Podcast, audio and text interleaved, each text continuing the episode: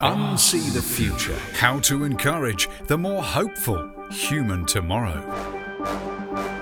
Part 20 Art.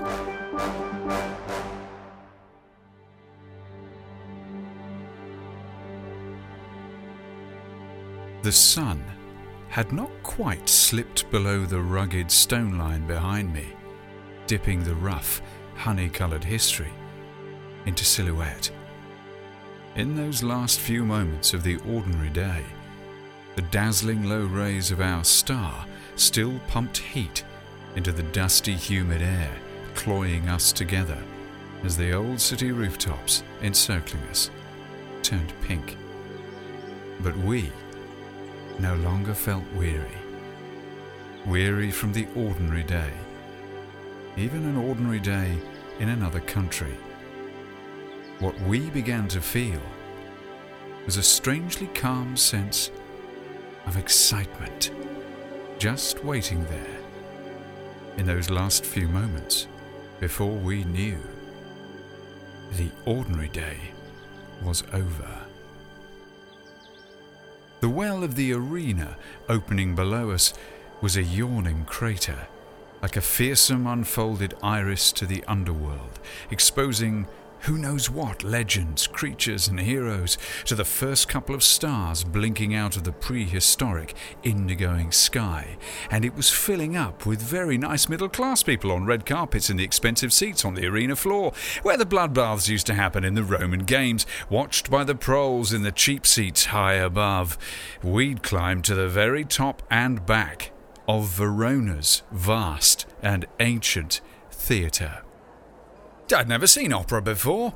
The lovely First Lady of Momo and I had often pondered taking the cultural plunge at last, but I'd vowed it'd be something delightfully playful like Mozart.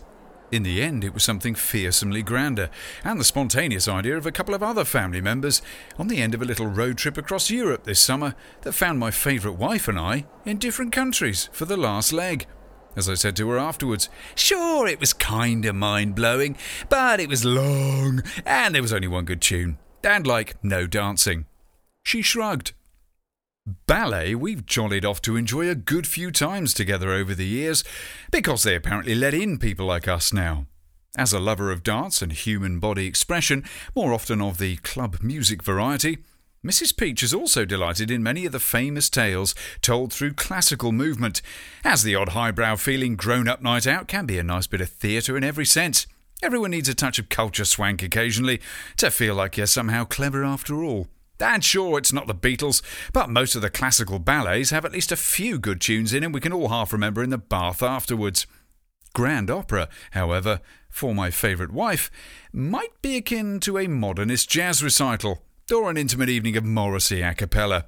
Something I could picture her starting a saloon bar punch up in the middle of to help find the proper culture a little more engaging. This production, though, just seemed like too grand a classical bit of culture to miss on my one night in Shakespeare's invoked City of Doomed Love, away from my gratefully so far working out love. For this tale, too, like Romeo and Juliet, was of just that a tragic star crossing of lovers brought to bitter end by politics. Giuseppe Verdi's Aida. Now, I've never really loved old Joe Green's work, epic as it reveredly is. Couldn't get past the wasted opportunity. Another number of his is The Chorus of the Hebrew Slaves, being as un Middle Eastern or evocatively anciently Jewish sounding as it's rather boringly possible to be, to my ears. But everyone loves Aida, as was obvious from the fascinating range of show posters lining the perimeter of the Verona Arena from more than a century of putting grand cultural works into a craggy Roman entertainment space, some 2,000 years old.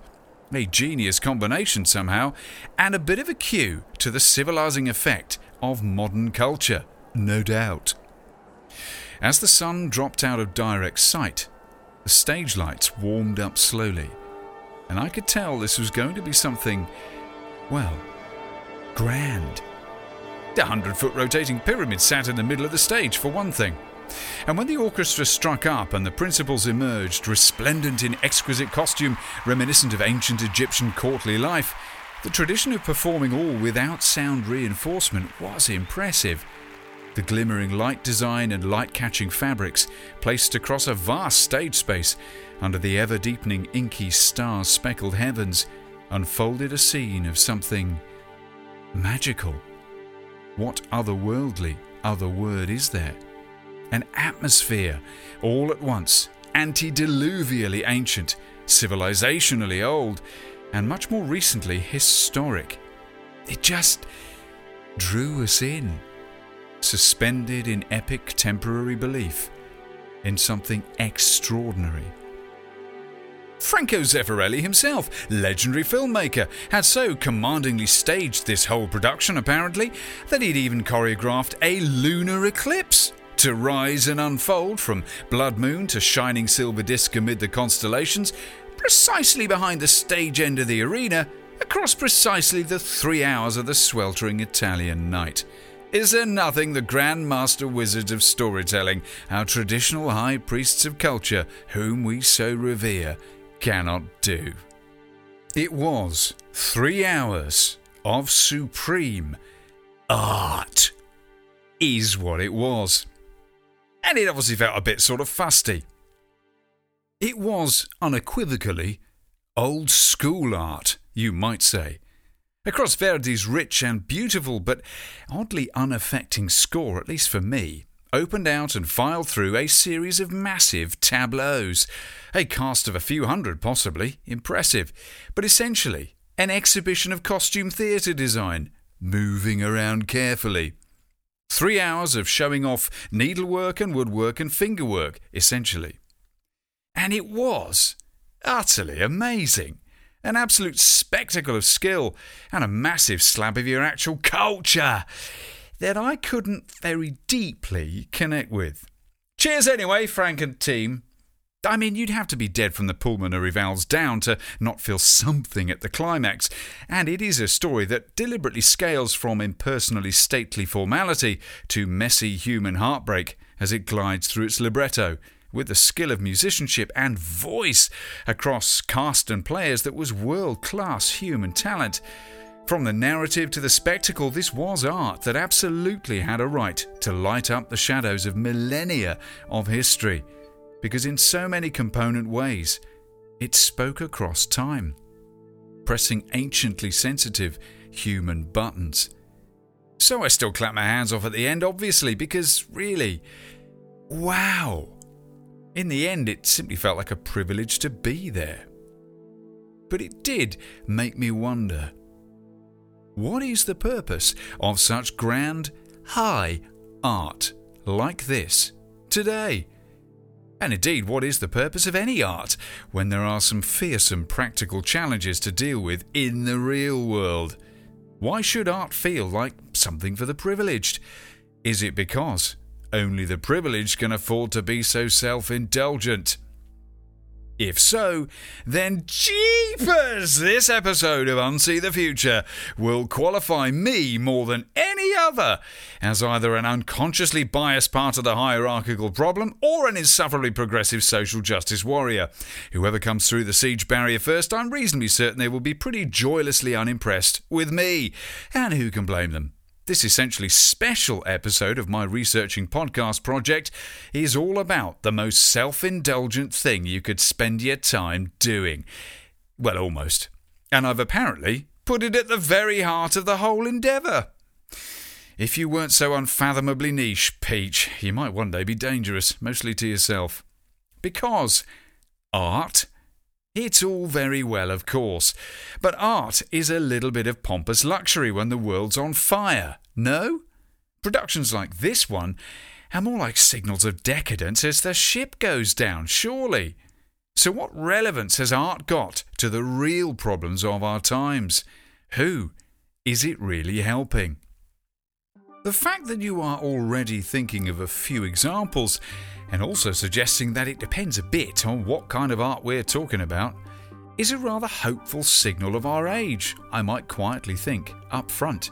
Don't blame me if you're already accidentally more of an insufferable progressive than you righteously realise. And as distant, highbrow, or old school as Aida in a Roman arena in Verona may absolutely sound, There was no escaping that night that an experience so evocative makes it easy to forget the world outside, with all its muck and blood and ruddy disappointment. Caught up in there, thinking of other past and mythical worlds, suspending your feelings about your own troubles for a bit. More than 10,000 people a night there seem to think so, certainly, today, in the 21st century. Because, you know, it's all rather nice, isn't it? Especially when the troubles of the real world outside that ancient arena, and all the arenas of our imaginations, are as potentially terrifying as we all wonder about at the moment. But if that's the main aim of art, is escapism really the best use of our time right now? Isn't sticking our heads in a popcorn bucket rather the whole problem of our age?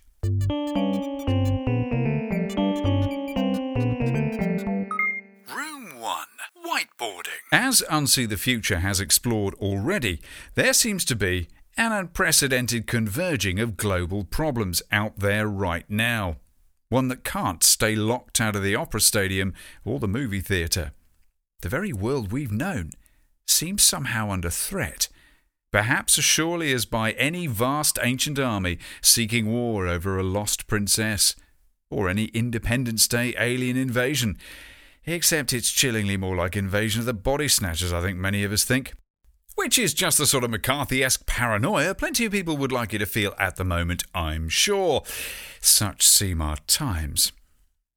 My own contention laying out the foundation of this podcast through the UN's Global Goals for Sustainability in Series 1 is that the great catastrophe that seems to be unfolding on multiple terrible story arcs all at once around us, like Game of Thrones fractaled, may also be the greatest window of opportunity we've ever had to address a bunch of fundamental problems, and perhaps put us on a path to redemption the hero's journey for us all. Filmmaker Duncan Jones, son of cultural icon David Bowie and creator of sublime science fiction mind tickler Moon, said this recently on Twitter. My desire to use renewables comes with a twist.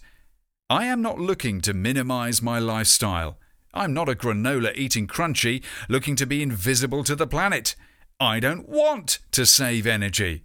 I want to generate so much renewable clean energy, I can afford to waste it.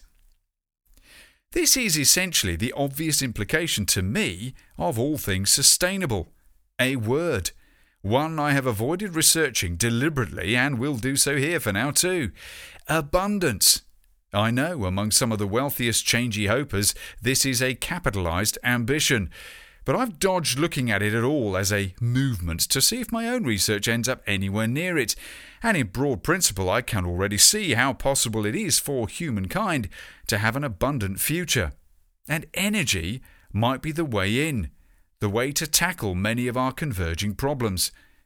As Jones lists out some headlines of how clean energy thinking can add up, he says, I do believe there is an amazing coincidence going on that as we reach a point of terrible self inflicted destruction on our planet, we are ironically so close to having the knowledge and skills to repair all the damage we've done and live on in a clean and sustainable way.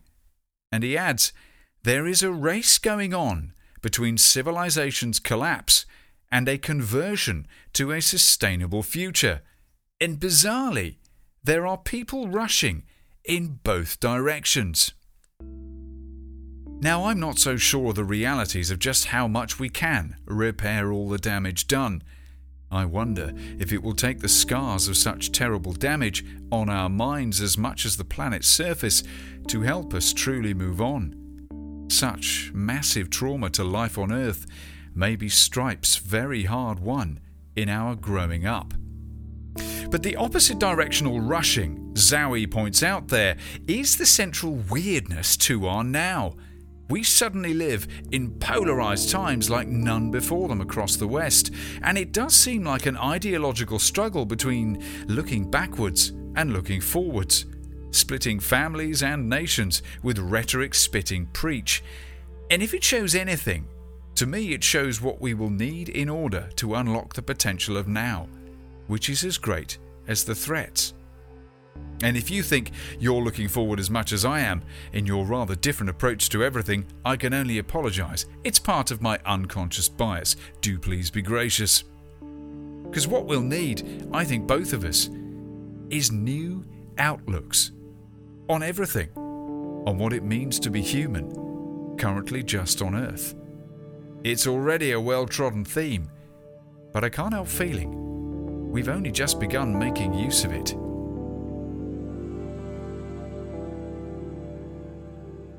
Researching the UN's goals to save us has shown me two things I currently feel strongly as a result.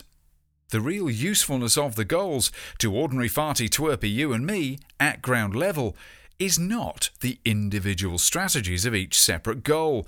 They're educational, vitally, perhaps. But those individual goal pages online still don't give real calls to action at the bottom of them to ordinary farty twerpy you and me because I don't think they've quite worked out how to, still.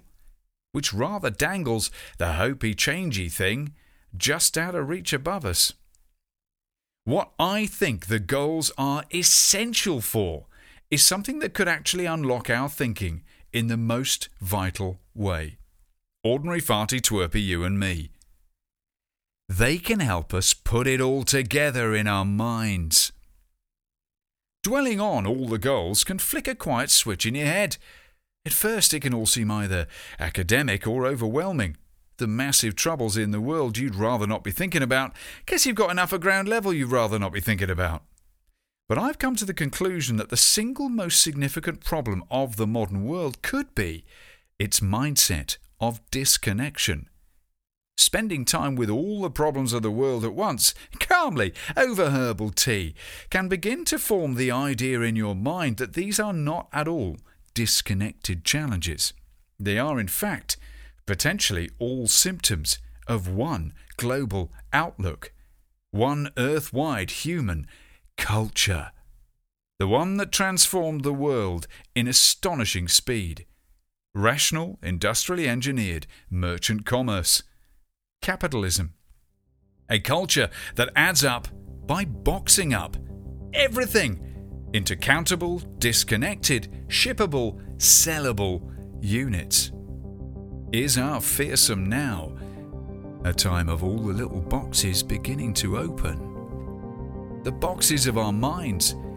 We are used to living without a thought of where our food comes from and what we're putting into our bodies or our minds.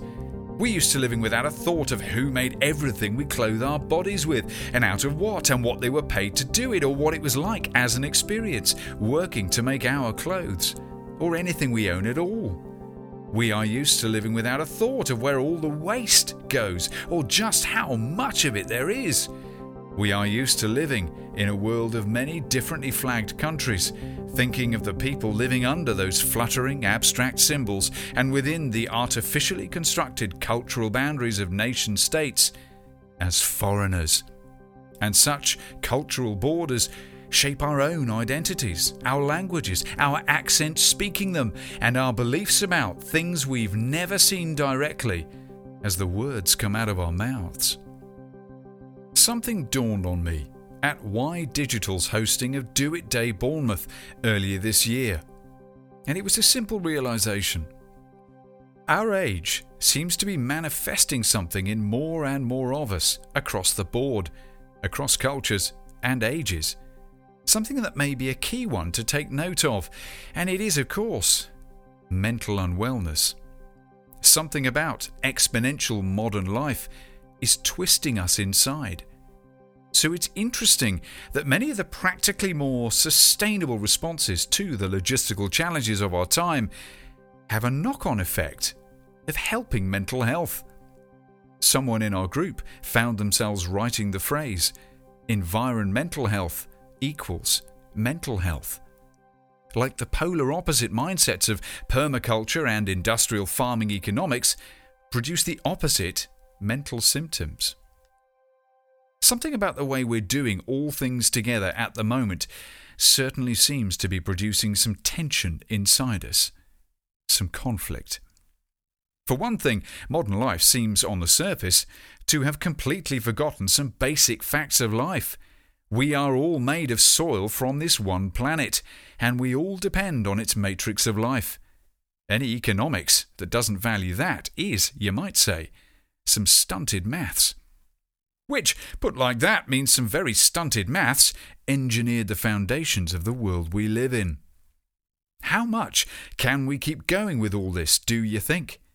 Before you even mention burn it once, toxic waste producing energy that has fueled the whole endeavour, this already sounds unsustainable to me.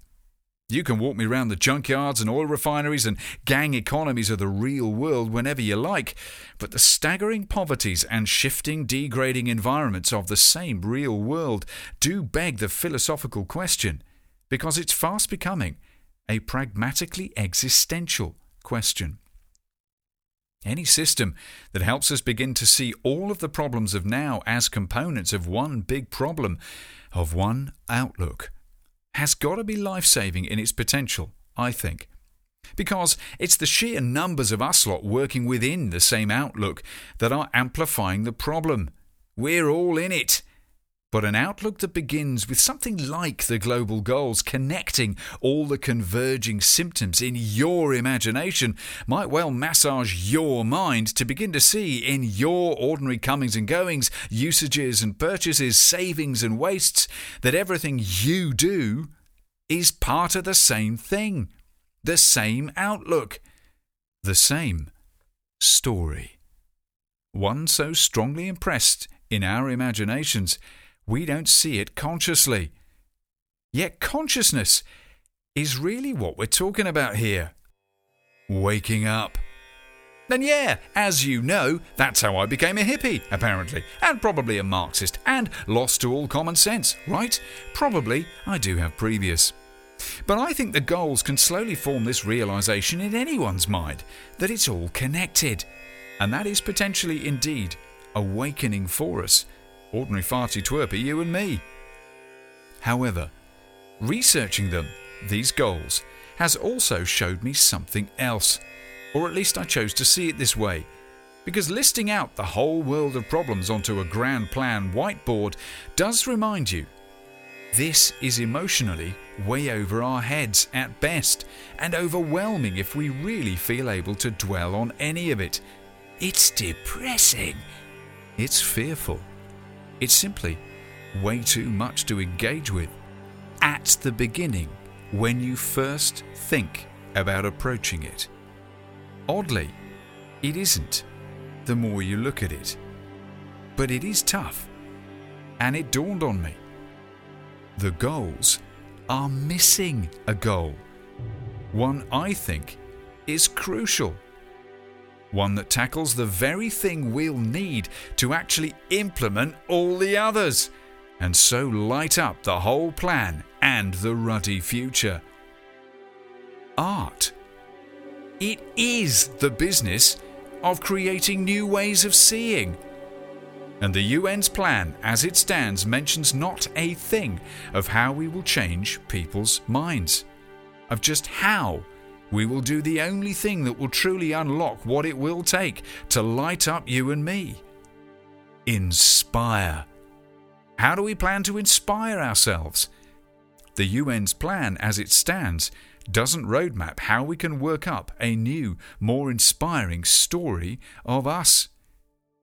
And what do we need more than this now? Room 2 Seeing. So I guess I'll speak personally for just a moment here for context.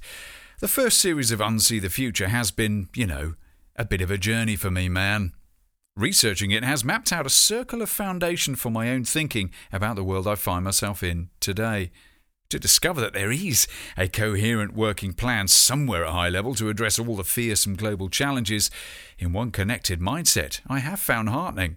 The UN's global goals for sustainability are devised to be both practical and hopeful, written in plain English and attempting to put everything of our now together into one determined outlook. Plus, it's kind of geeky. It appeals to just the sort of slightly high minded strategic pencil straightening in me as a designer and writer. It sums things up, and it makes you feel like we can tackle the impossible seeming. Which means it could easily turn out to be as nicely branded and fancifully useless as me. But the truth is that it isn't the worthy, unqualified journalism of producing a factual podcast that has diverted my own outlook so consciously. What Unsee has done for me is amplify the understanding and begin to boost the new direction I'd already turned my mind towards. And that turn was inspired by something wholly creative a simple idea for my next piece of work as an artist. The desire to take my amigos into space with the third Momo Tempo LP was obvious and single minded, a no brainer. Celebrate my lifelong love of science fiction in a few theatrical little tunes. Obviously! It was only when I began to consider how I'd structure the writing of this that I'd laid a trap for myself. A self imposed snare lurking like a Trojan algorithm in a hidden shunt in my brain. One that, when triggered, would quietly turn all my instinctive mucking about into my mission.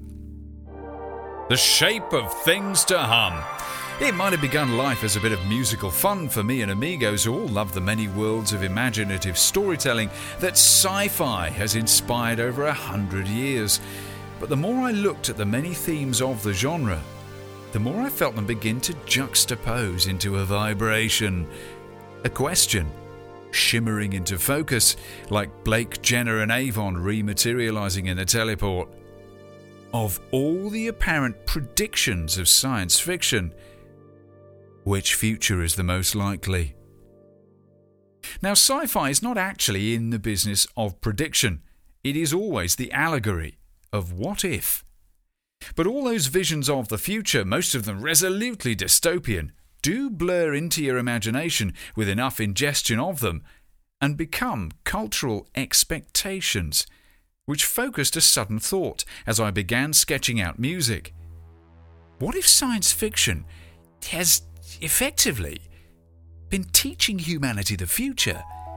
And if so, as it exploded from geek specs to multiplex in its fan base, could this mean we might even learn from it and one day be okay? Might we even survive the now of fearsome realities because of sci fi? While you are obviously rolling your eyes at this latest convoluted leap, I went on immediately with making the idea the core thesis of the project and the jumping off point for trying to devise a whole performance experience around the idea. How has science fiction been teaching us the future? And what have we had to learn?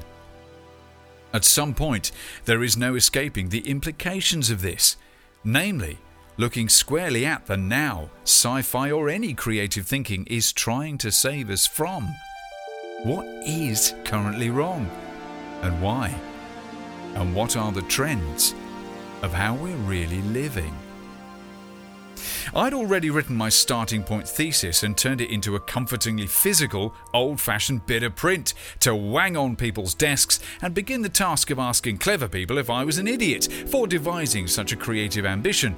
When I then heard about the global goals, and suddenly I had a structure to interrogate now with. But should I take the leap down the rabbit hole? Well, by now I wasn't even asking such questions. I was too inspired. Shouty interrupty web ad model pop up alert. Amigos on the mailing list can hear the whole proposition too, The Shape of Things to Hum, with the audiobook of its founding little thesis. You can download it and hear all about it if you fancy signing up to the regular memos. It has been a fearsome exploration, for sure, but my point here is that it was artistic impulse that inspired me, daft little stupid me, to dare to look at things I'd been blind to which made me wonder whether the only thing that might really save us is indeed, well, art. Because what else can tempt us, frighten us, entertain us, trick us, coax us, encourage us to look anew at the world around us we thought we knew? Us, fundamentally imaginative creatures of inner life, driving our outer mark making on the world. This is all beginning to sound a bit abstract, but bear with me. This won't be a comprehensive thesis on the psychology or history of art. I may spend the rest of my life pondering such things. Were I to cave in and go back to university for a history of art degree, so cementing my retirement years penury, I'm sure I would still be refining how I put all this. But this is my starting point for us to ponder as we consider how to encourage anything more hopeful about the future. The basic idea I have thrown up to test is this Art is all about new ways of seeing, and there is nothing we need more than new ways of seeing. Everything, ourselves in the planet. It is time to write new stories of us, and perhaps it is science fiction that has been doing the most to help us think about human life in the grandest contexts, the most fundamental modes and crucially, the human consequences. Looking forward. War and Peace may be a touch of genius in writing, as well as steroids demanding endurance, because Tolstoy painted such a vast canvas of history and allowed the details of an unlikely character to very slowly catch the light of your attention. If you weep at the end, it is likely mostly to be with relief of having made it, but also I still hope at the true heroism of Pierre in his morally flawed, unsociety manner, humanity.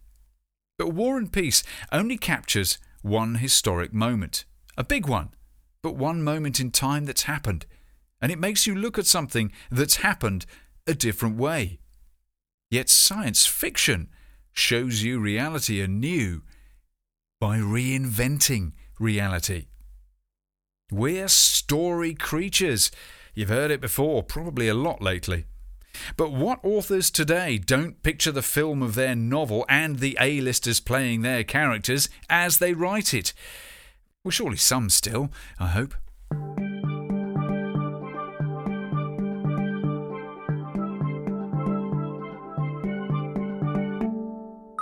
Room 3 Storytelling.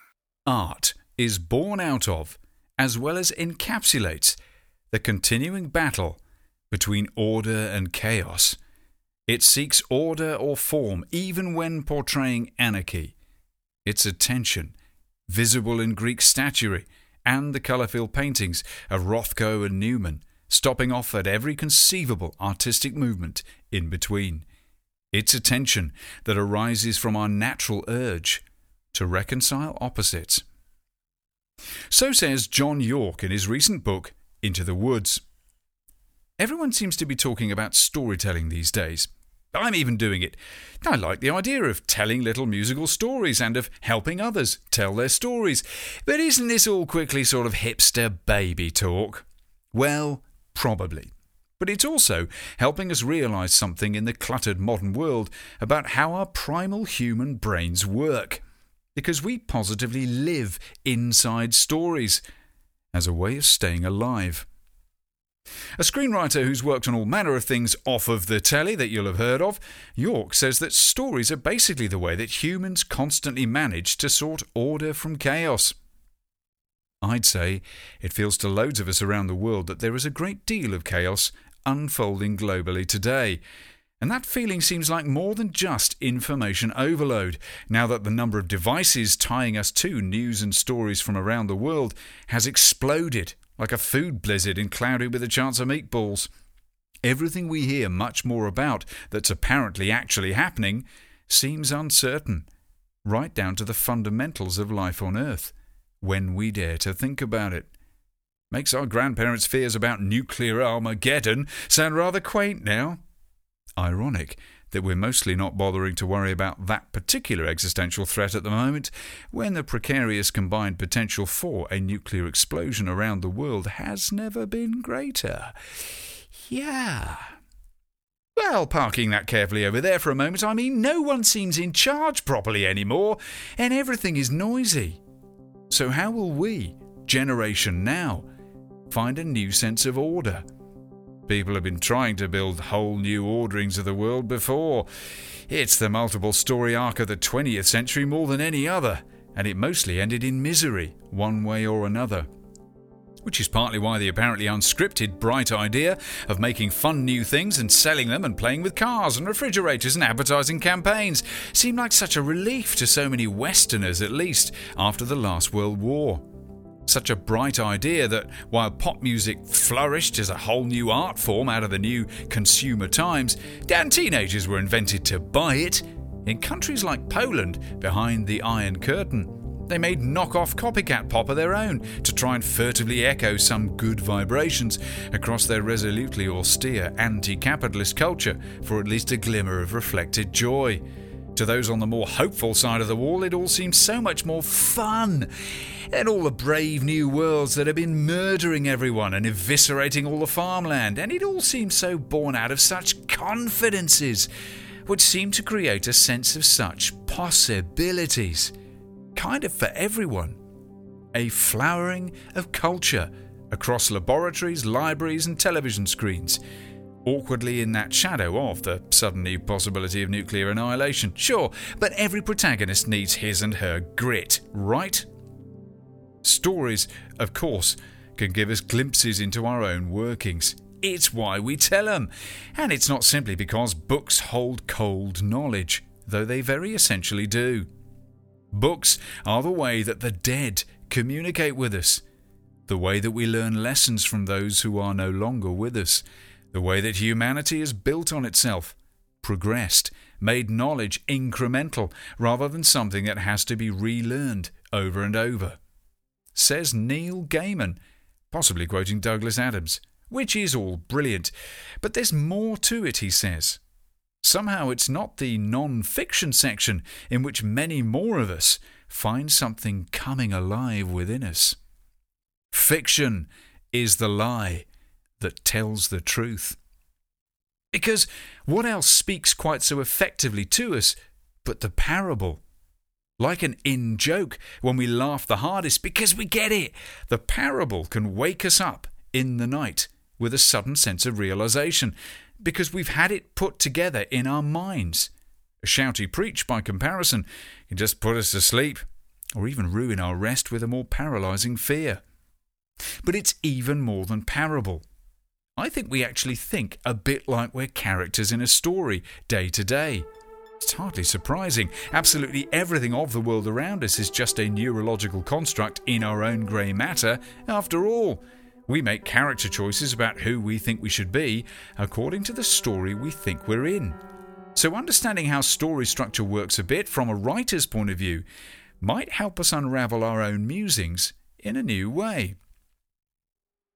One aspect, as John Yorke explains, is that characters on the page and us characters shuffling to the post office have facades.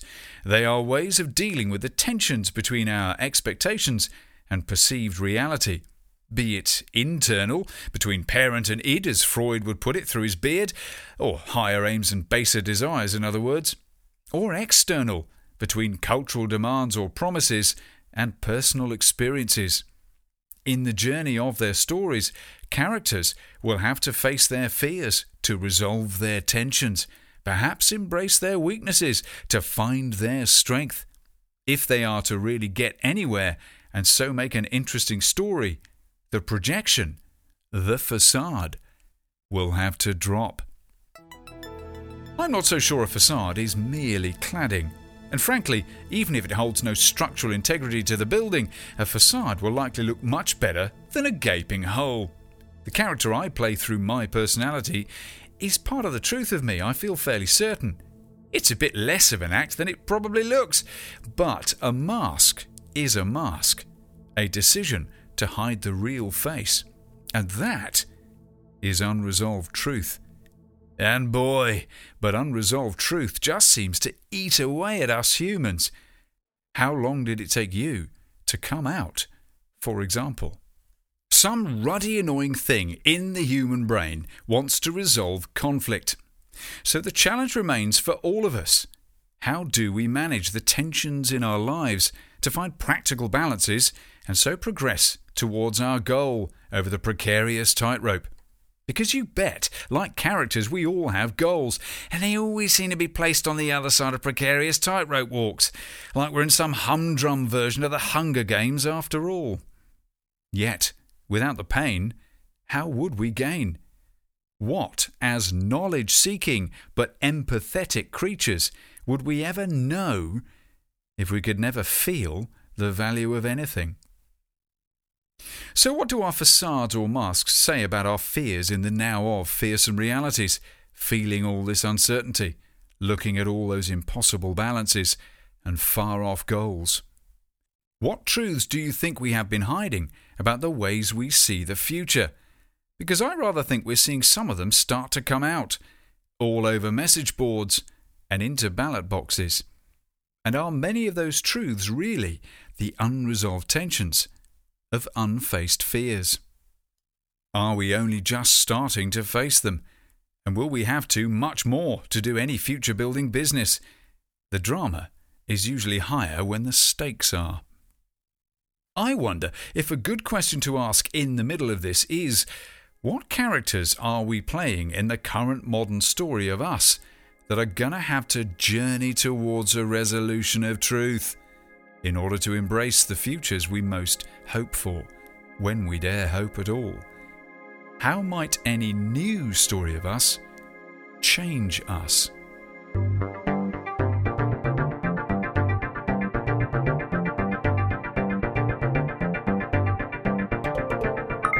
Room 4 Shadowing. Jungian theory. Pull up your unconscious and settle in. Because it's being referenced a lot, it seems, again these days, thanks especially to various man groups helping gents find new languages for their inner lives.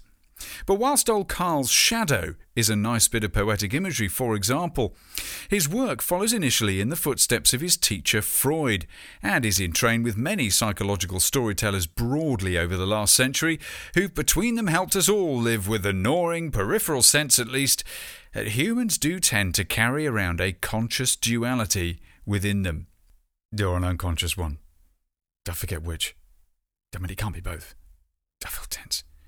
In other words, that duality is our higher, better, boil wash, white robed hopes of us and our skid mark gusset admissions of us. Still, dress for the part you want, I always say. Whether it's ego and unconscious or just some sense of good and bad. Tom and Jerry could put an angel Jerry next to a devil Jerry, and kids in their 30s would laugh at the essential truth of such inner conflict. We get it more entertainingly than when the Apostle Paul says it in the newer end of the Bible.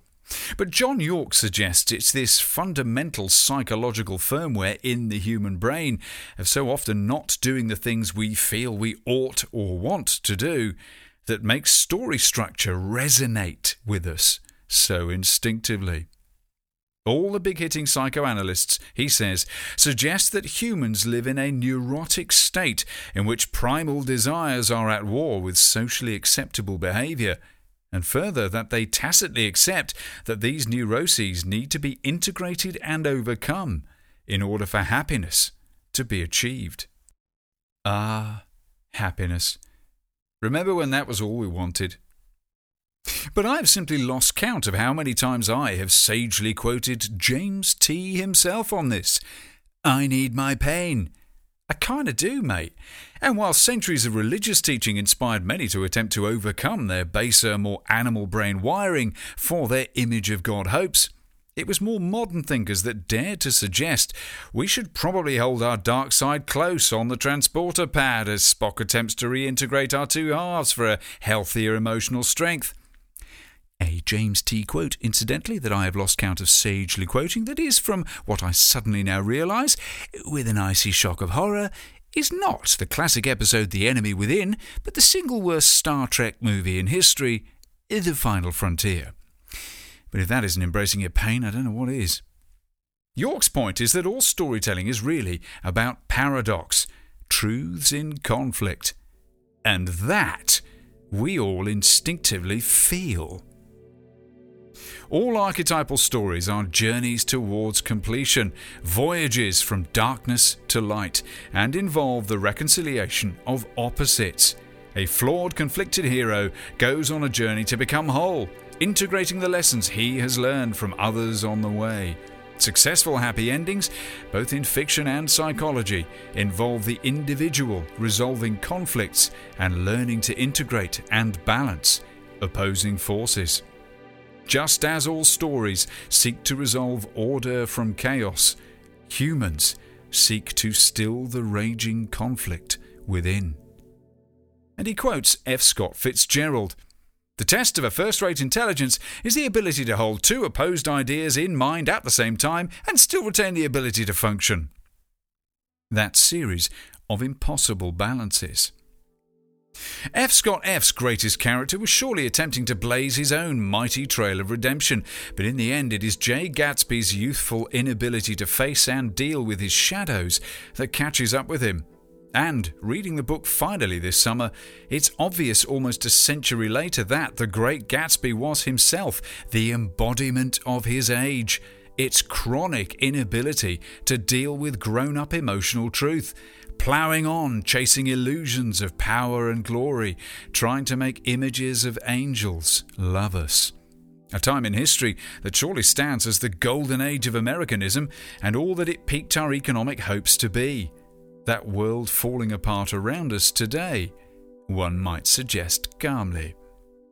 Blessed are those, says Hamlet of Horatio, whose blood and judgment are so commingled that they are not a pipe for fortune's finger to sound what stop she please. Because Shakespeare kinda totally got this too, you see. Which brings me to Marvel, obviously. A movie franchise that must surely be an economic cocaine habit for the big studios that I doubt they will ever know how to quit, short of an actual nuclear war to give everyone a bit of a break from all the endless punch ups and explosions and render bending CG. The Marvel Universe has done, nonetheless, a thriving job right in the massive mainstream, because it is both rich in lore and intelligently written. It's kind of impossible not to at least half like, and squillions of us seem to just love it, built as it is on such a creative heritage of unencumbered comic book storytelling, a medium that grew up weirdly and beautifully into something as pleasingly cerebral as graphic. And if there is someone amid the family of lovable, supposedly flawed heroes who has really been on a journey, it's actually the guy we should most resent billionaire philanthropist genius playboy Tony Stark. As Alex McLevy says in the AV Club, it's Stark everyone loves, despite being the Hollywood archetype to end them all. And while it's Robert Downey Jr.'s effortless looking, witty charisma pulling off and undoubtedly influencing those lines, Stark is a character who's travelled the furthest. Which means we really want to cheer on the rich guy who has it all, apparently. The notion of a powerful man laid low by hubris, forced to humble himself and relearn how to be moral and good, is a common origin story, but it held particular resonance for Tony Stark, a man who could already claim to have done some amazing things for the world. The other heroes aren't forced into quite such dramatic changes during their respective first films. Thor's debut involved him learning humility in order to appreciate the powers he previously had, so as to regain them. Captain America was almost the inverse, an already noble spirit being imbued with the strength and ability to act as the hero he already was. Bruce Banner's Hulk was a man rejecting the curse of an uncontrollable power placed upon him. It didn't change his character so much as require him to learn to live with the change. The closest point of comparison, subsequently, would be someone like Doctor Strange, a brilliant and vainglorious guy at the top of his field, forced by circumstance to start anew, though a car accident doesn't have quite the same metaphorical power as being taken hostage by terrorists using the very weapons you produced. As Alex puts it, humanity cuts through in our empathy which is as much about our wish to ultimately be vindicated with a massively clever series of inventions we made ourselves before the next cocktail party, as it is about seeing ourselves in the challenges, the losses. All stories are meant to speak to us, because it's the very implication of telling a story at all. We sit down with them precisely because we expect them to connect with us. But I think you could say our constant need for superheroes in our centrally shared stories at the moment has robbed us a bit of the very agency such tales are meant to inspire in us. With every threat came a bigger feat of miraculous response from like every character. The bigger the squashing machine appearing suddenly, the bigger the magic squashing machine moving Ray someone produced out of their ass to deal with it. Everyone looks sweaty and concerned during all this, but it just feels like there's no true threat to any of these flawed but still godlike heroes we hope to be ourselves in the end. They all laudably feel the presence of their shadows, their conflicts, so no Marvel characters are cartoons anymore.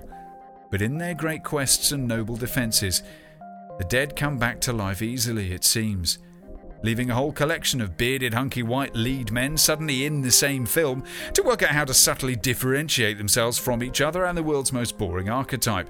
They all manage a few good wisecracks in the face of the end of the universe, of course, which is what we'd all aspire to do, I'm sure. For many Marvel and comic fans, the point of these stories is not the threats their characters face, but the journeys of these titans. Yet their leap from page to screen, where more people will enjoy them, does seem to rob such legendary characters of some of their more three dimensional life sometimes. Another massive box office production, Spielberg's film version of Ready Player One, suffered from this sort of soup of CG and archetype too, yet somehow made me a bit actually angry about it, because it felt like a sort of awful millennial manifesto by the end. All we want is to wallow in nostalgia, hiding in our games. Don't take our games away, man. The end of the world we gave up on. Put joylessly like that, it all sounds like the fall of the Roman Empire to me. Decadently overdone. Everything. Which, um. Oh. So, where does that leave us in such story craving times? Are we all feeling indigestion from all that cartoonish fable, even such postmodern wisecracking takes on it? It's a skillful rehash of an old world view of everything, isn't it? And it ultimately has no answers because it never set out to give them to us. It's superhero stuff, man. It's cape as comfort blanket. Except it's not simply that, is it?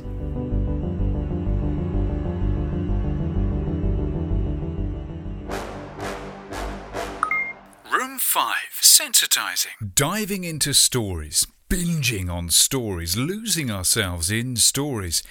It's not just how we cuddle away from the world around us, it's how we make sense of the world around us, resonating with the truth of the world within us. But today, more than ever, there are blizzards of stories around us vying for our empathetic attention. And when we give something attention, it works in both ways. As a story we hear, read, watch chimes within us, its echo back to us shapes our inner story. Like the retelling of memories, they change with the telling, and we can begin to reinforce our character to fit the story we rather like or feel is inevitable. I won't attempt too much more analyses in Cod Philosophy Corner here, but I do think there's something intriguing in the idea that the story we assume we are in or adopt to be in shapes the character we behave as, even though most of us wouldn't explain it like that. It's not as simple as turning into Luke Skywalker and being heroic. It's rather more insidious than that, I think partly because who can be bothered with all that Jedi training and actual putting of oneself down the Death Star trench to risk actual death by lucky blaster cannon strike when we can get on with the real business of feeling justified, privately identifying as the hidden hero of some much grander fable than the farty nothing life of tending Uncle Owen and Aunt Beru's crummy desert farm after all, or the simple justification of cynicism. The insidious bit is that such private justification can have the opposite effect to running away to join the Rebel Alliance, but rather have you settle down as a nobody to await fate's justifying call, to just hang around in your status quo, hoping for the magic MacGuffin that finally gets you off your ass at the computer to go and meet old Ben in the real world. Black kids are much less likely to escape poverty and will end up in gangs. Women are much less likely to reach the boardroom.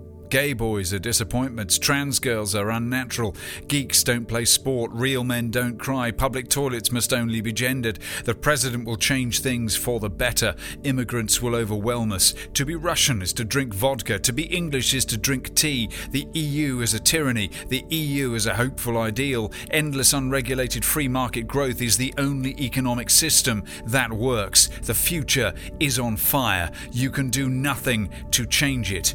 To be creative is for arty farties. The story you think you are in can trap you. As the Do Lectures put it in a simple tweet, I could never write a book. I could never do a talk in front of lots of people. I could never run a business. I could never surf big waves.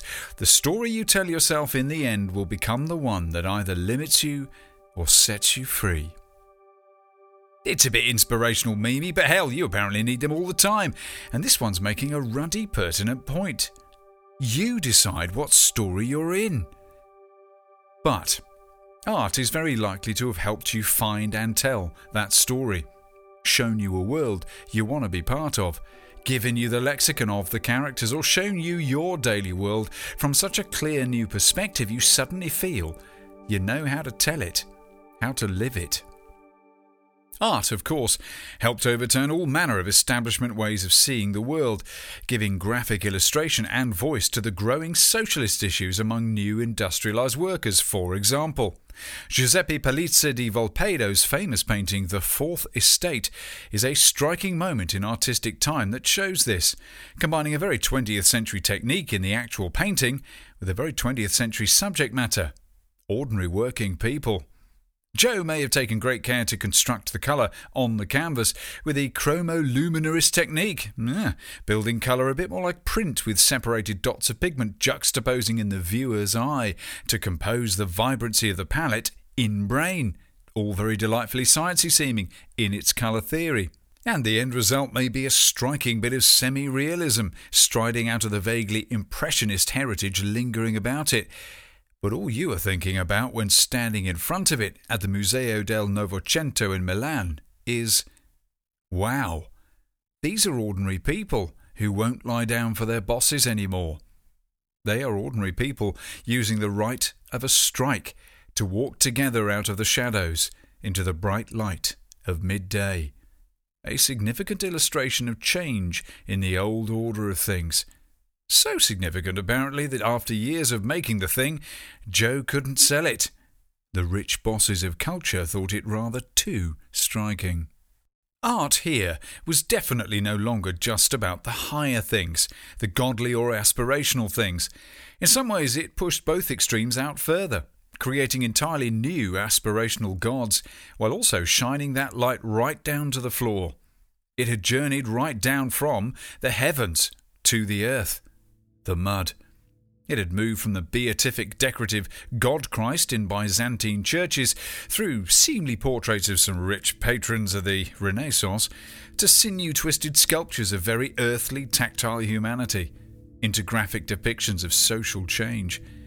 Humans were using their creative storytelling instincts to try to make new order out of whole new levels of chaos, and art became about ordinary people showing them the power of themselves in whole new worlds, sensitizing more people to the potential of humanity. Or so it appeared to claim. Because really, even art loves everyone to know their place. Room 6 Hierarchy.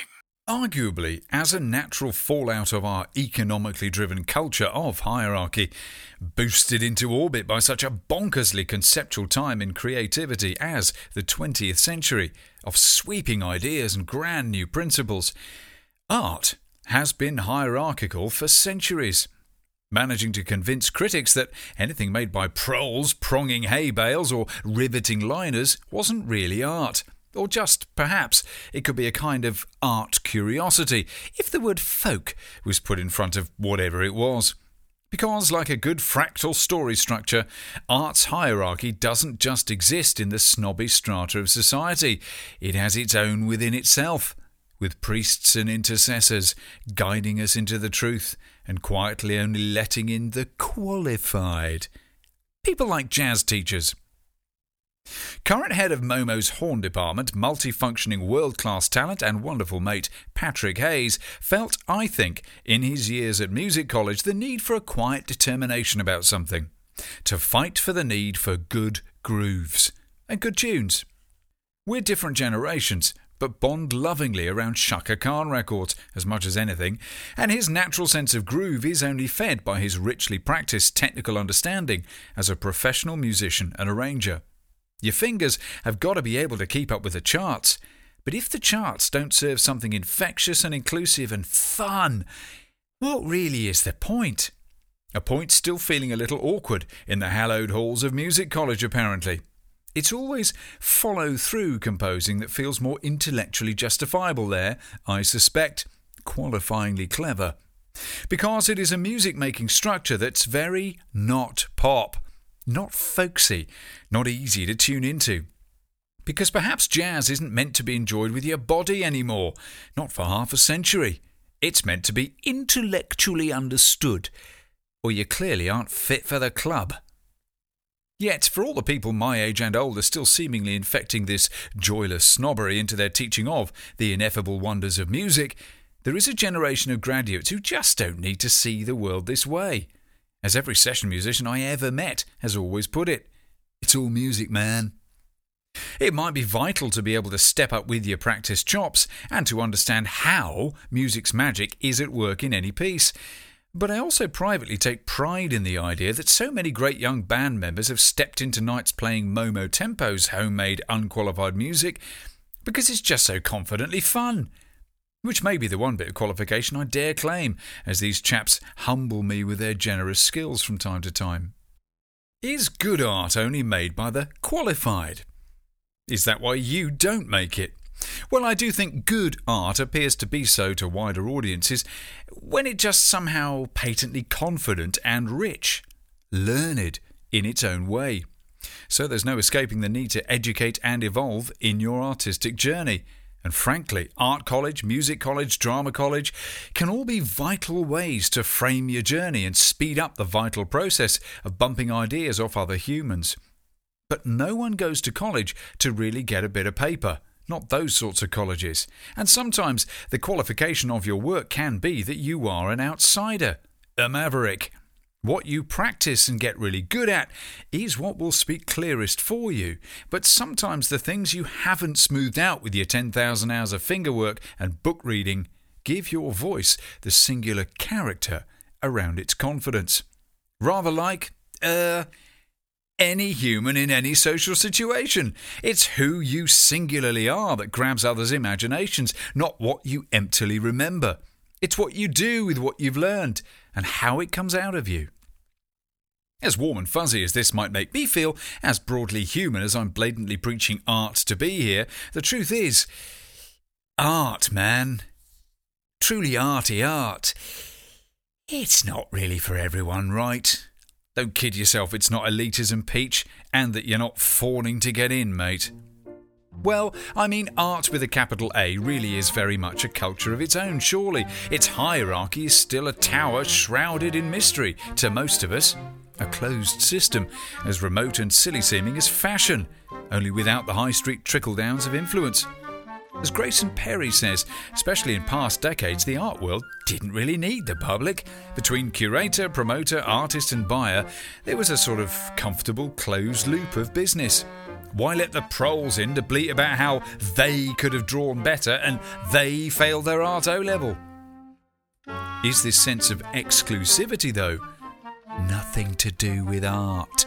This expectation of the art world's own culture isn't this really just about humans loving to be in top levels of things? The inside clubs, the exclusive memberships. Fine art is just another one. If so, given our times, I wonder if it isn't therefore subject to the same slow mo collapse of hierarchy as all the arts, well ahead of it in this respect music, filmmaking, TV production, writing. Because anyone can a go now.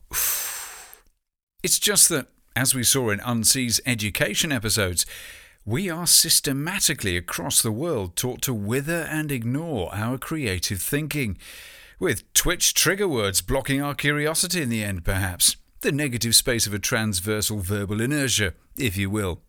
So, roll neck smooth gallery haunters, holding chins at the impenetrable pompous waffle of international art English, pomposterising the meaning of works in white cubes the world over, it hardly helps you feel at home in one, I guess. Weird then that Tate Modern has been the British capital's most visited attraction of the century. Seems there is more of a hunger for understanding creativity, or at least in trying to get in some culture, than sniffy art mags and scoffing newspapers and stiffly academic school curriculums alike might have worn you down to believe. And do millions of otherwise apparently normal, unpretentious people suffer a recurring disconscious kineto parapraxis because in our ubiquitous toxic pseudo binary narratives, art still manages to look like fun?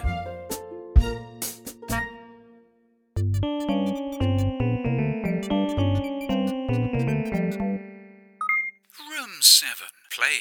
Why did we allow in the sly implication that art is just cerebral, academic.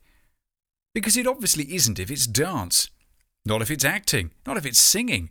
That's all lungs and muscle stuff, pumping blood around the brain. But is performance really art, though? Well, is it an instinctive exploration of the meaning of your life? And is it creating something? Yes and yes, then that too is something of art, no? Surely, obviously. Hierarchy is so ingrained in us in modern times, we've made it part of our bodies. We manage to disconnect ourselves into component parts that have different levels of importance. Like it's not one complete system, our body. One of the single most significant things, I think, trying to happen around us in our end of modernist culture is the reconnection of our heads to the rest of our bodies. Marcus John Henry Brown, writer and creative director, makes the point of one of his films, The Secret, a profound one. Go for a walk. Over and over, he says, Go for a walk. Get out of the office, he says. It's a trap. Get out of the conference room because that's where ideas go to die. Discover the serendipity of where you are. Your feet, he says, are steroids for your brain. As another showbiz creative chum, Dave Birss said on Front Row recently, exercise is the single best thing you can do to help your brain find new creativity. It's a sciencey boost to your divergent thinking. This is partly just practical neuroscience. It seems it can be when we daydream that our mind slips out of gear cleverly enough to run some useful processing in the background, as a good few studies on boredom have found. You shouldn't be tying up your processor with front end tasks all day. You'll essentially end up wearing down your well being and getting very little done well, especially anything you really care about.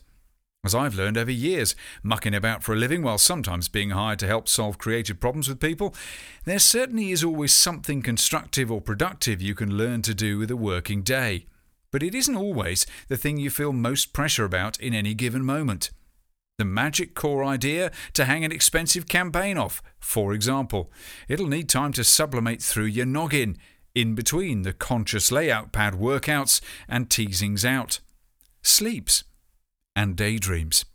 I'm learning to trust this idea and go with the flow of my brain, not force it, but in fact, try to plan around it.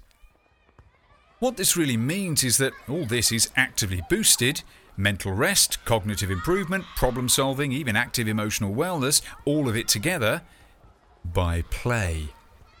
Unself conscious, physical play. I can't help thinking that all grown ups should be made to play wide games in break every morning. If we could combine such running around, hiding and seeking with some great cosplay storytelling, we might never go back to the office. It might never have been simply happier. How can we economise this? Is it any wonder gaming and cosplay and filmmaking and fantasy writing and all manner of creative private life stuff are a huge part of our lives outside the boring office with the beige photocopier, nice as Tina is? I think our inbuilt story engine running our minds actually carries within it a singular implication in line with this, and it's bigger than recreation. Something which Neil Gaiman asserts like this We all have an obligation to daydream. We have an obligation to imagine. You and me. An obligation. Because all this kind of wonderful mucking about helps develop a rounded sense of confidence in who you are as a person. I think body confidence encourages a whole confidence, and sometimes it is an instinct to jump into the physical arts that leads you on a path to develop such a healthy, if demanding, relationship with your body. And if art's job in human life is as much about simply illustrating wider human truths as anything else, then the process of finding that essential confidence in creative mark making as an artist can show all of us something vital to our lives as humans. Because I can't help picturing this inevitably helping you connect better with those around you, to get a bit more sexually conscious, man, because you're more connected with yourself, baby. I'm always talking about confidence in art, confident mark making. Not just hesitantly sketching a vague pig shape, but making bold marks with your chalk that feel like a physical pig presence, as one much retold lesson from an illustration tutor, one lackluster life drawing class, put it. And if you are to really get in there and feel it, commit, shape the pig. There is one bit of boot camp like no other that helps turn an art student into an artist, or an isolated player into a confident encourager and you're not going to like it because it seems to go against every instinct in your nice private journey with your creativity. The tyranny of the crit. It could save the world.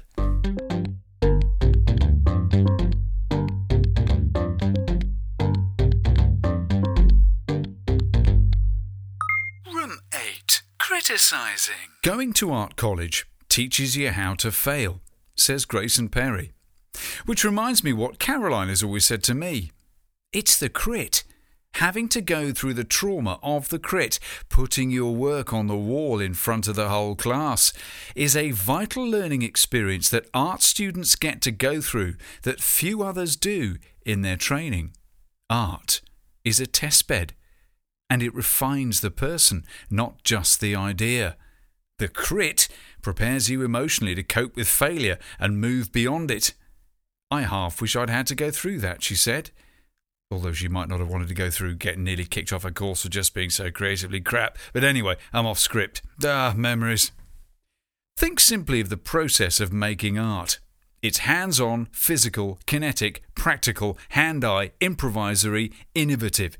It's the synthesis of mind and body, heart and soul. It's whole human stuff, not simply esoteric toss pottery, and most artists I know are oddly down to earth as a result. They get things done, made, crafted, practiced. They just probably don't regularly get it sold.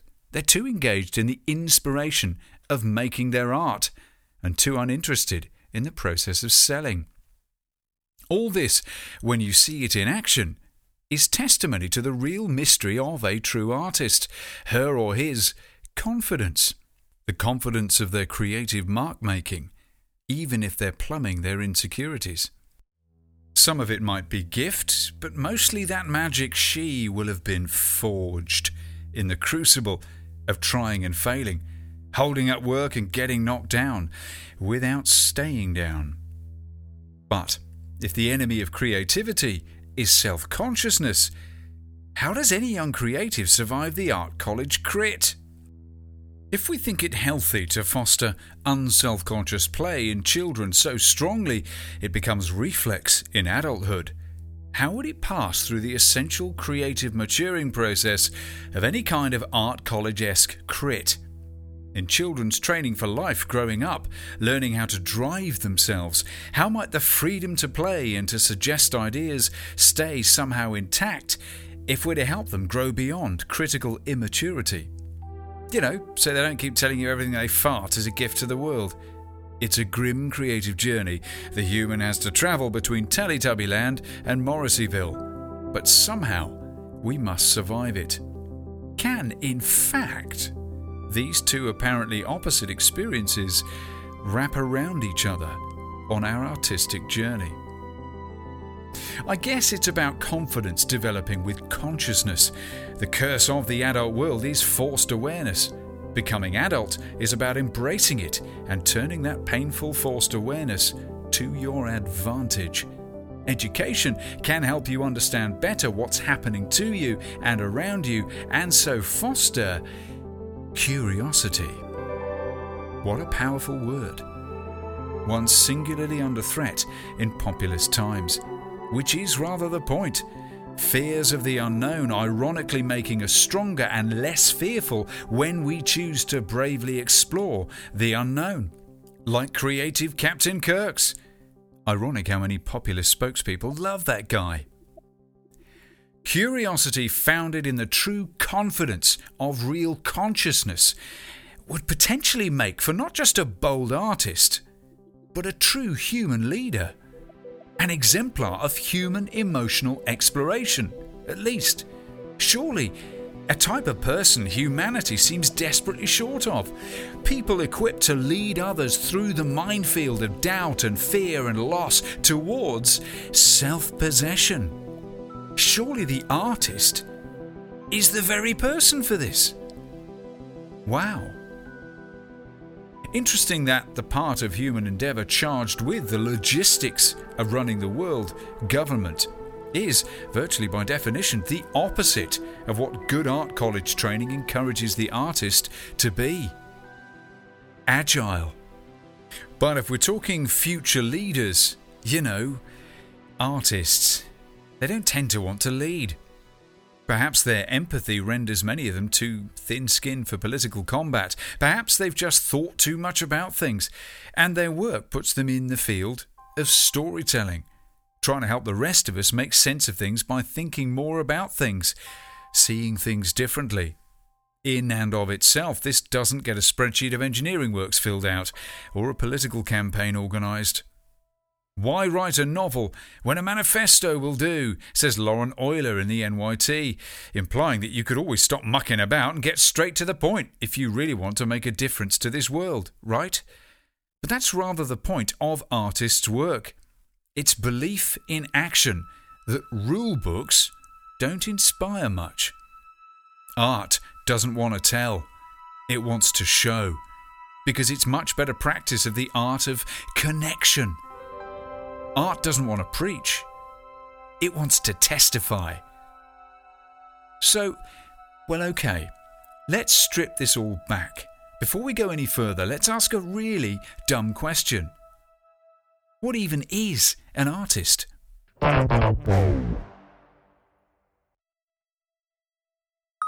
Room 9 Inspiring. Art is why we exist as self aware avatars of the universe. We are here to witness, enjoy, experience, and learn. Art helps with the exploration and keeps the madness at bay.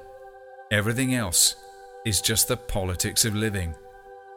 So says my mate Chris, rather summing it up beautifully in a sudden tweet to me the other day, before he then added, in an immediate follow up, Oh, and it can be a load of bollocks as well sometimes. If I'm going to hold court on this subject like I'm anybody and shoot my damn full mouth off about it, well, why don't I come clean? How do I define an artist? Stop dancing around it if you even can, Peach. Actually, I've long been reasonably comfortable with how I understand the definition of the artist. I'm used to thinking that an artist is someone who instinctively processes life, makes sense of being alive, by creating stuff. Art is a byproduct of someone trying to process how they feel, because sentient, empathetic creatures apparently have to. So, if your instinct is to write or draw or compose little tunes, you're being an artist. It doesn't make you automatically a good artist, but you are getting on with being one. Pat yourself on the back, that's you. Now, whether your work will indeed go on to be considered any good or not will partly come down to how much you bother to practice doing it, but rather alongside how strong the talent is that you were dumbly born with in the first place.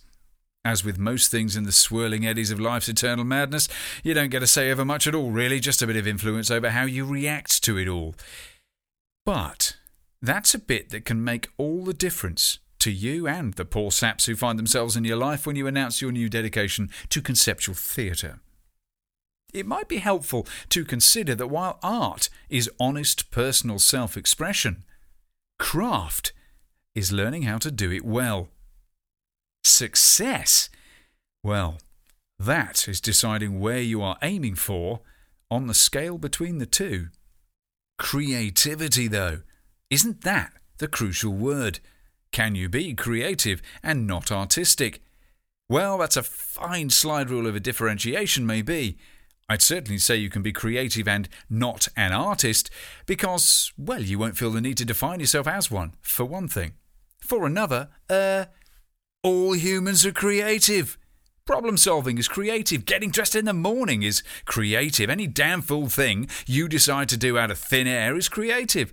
You are creative. You may simply not be used to thinking of yourself that way, and so don't consciously practice creative thinking, which is culturally criminal, isn't it? You've been robbed of the mindset that makes you the most conscious part of all creation. You doofus. But I've come firmly to the belief that the role of art in our lives, and the reason we do it evolutionarily so much, is to help us find new perspectives on ourselves, new ways of seeing. We might be recalcitrant conservative buggers who will usually do what's easy, not what's culturally considered worthy, and we may like to nest in and comfort ourselves. And God knows one of the most chilling and pressing problems of our species is our terrifying gift to ignore horror. But we also have the weirdly recurring itch to know more. And between us, it can keep overturning the comfortable status quo annoyingly. If this thing we sometimes call art is a bit fundamental to us lot as animals after all, then is it time we rebooted our understanding of it? So that more of us reacted to the whole idea of it rather less fearfully, less mysteriously. There might be a fair number of people calling themselves artists whose smile might flicker a moment at this potential de deifying of their role, but I think it might be long overdue. The slurry of content washing us all overboard with the plastic waste and churning us helplessly around the world may seem like a loss of quality in art, thanks to the ubiquity of the tools to make it these days. Everyone is a DJ, music producer, curator, blogger, vlogger, podcaster, photographer, filmmaker, actor, writer, presenter these days, right? And the results are mostly awful, right? Where are the true greats you wail from far out at contentual sea? But this collapse of hierarchy and the democratization of the making of creative work, well, it does sound fairer, no? And it means there is nowhere to hide now. It is the power of your ideas that must speak, and of your determination, resourcefulness, open handedness, not the power of your privilege. Which sounds jolly right on, but remember, it's mostly all down to dumb luck again anyway. The point is, even you can have a go. And who knows, you might find you have something inspiring to say. Which has led me to ask a question. Is it high time we subtly change our use of the word artist? Would it be better to say, I have an artistic impulse towards this, to do this? Gosh knows this sounds like splitting idiomatic hairs, but as any copywriter will tell you, the power of fine tuning words is giant in the human imagination. Just don't also ask them about splitting infinitives, in case they go off on one about something that's just a linguistic convention from another time.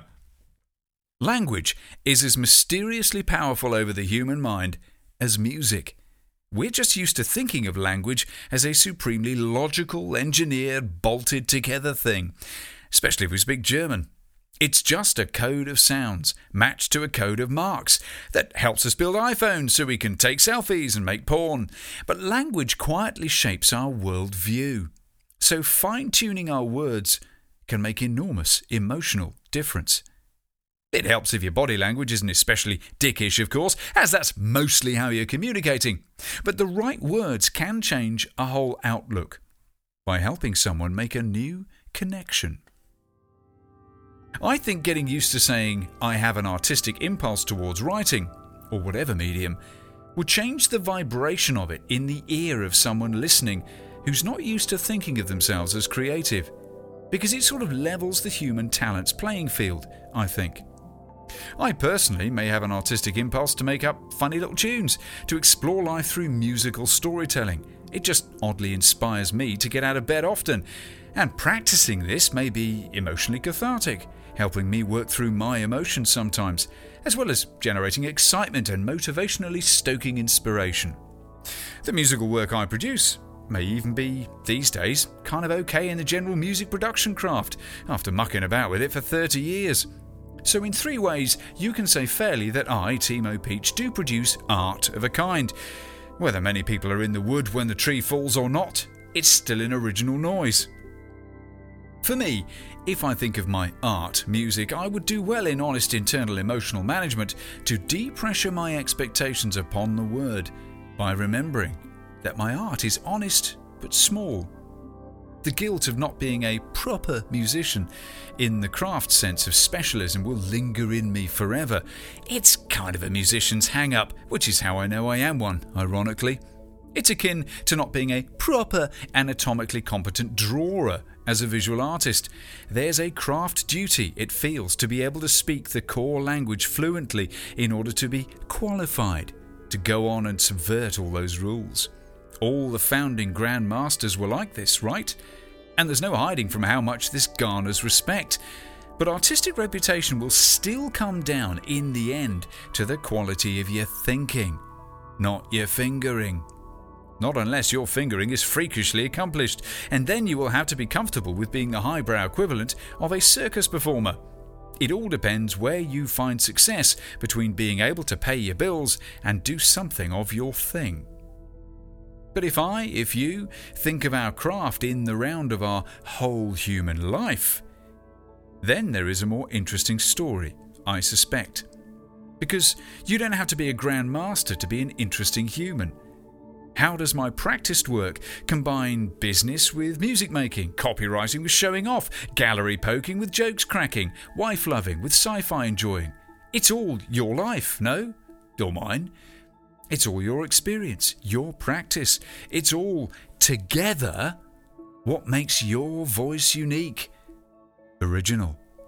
All of it together is how you are really speaking with your life.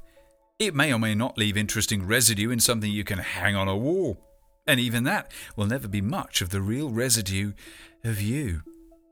My whole life makes a rather stronger story of experience, shaping outlook and values and intent than any one bit on its own. To resist both the temptation and the burden, the pressure of thinking of myself and declaring myself an artist is more helpfully inclusive for both me and those I meet, perhaps. To subtly reword it to having an artistic impulse to make music reminds both me and you as I say it that I am first and fore a human being. Not a pretentious arse, and not some mythical font of ideas, because implied in this way of putting it is the idea that any human idiot could follow an artistic impulse.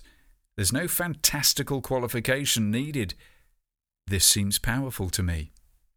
It reminds me, too, that my artistic impulse, consciously embraced and explored as it is by me, is an impulse in a personal mix of impulses alongside a slight degree of nerdy engineering as a designer, and one of encouragement as a bit of a joker, and of avoiding looking at bank statements as an idiot. It's all part of the typical spectrum of being a person. All of it together. We all have different balances of instincts, different confidences in the exploration of them, but it's not just creativity generally that is naturally human in universal principle. It's art itself. Art is everyone's. Yours, you straight talking non ponce. Cliques, they're not everyone's. And this is fine. You don't have to be in every clique. But art lives in the human imagination, the human outlook, and not in any one fartastic group of smock soiling fanatics. You are free to explore everything as you. Indeed, you must.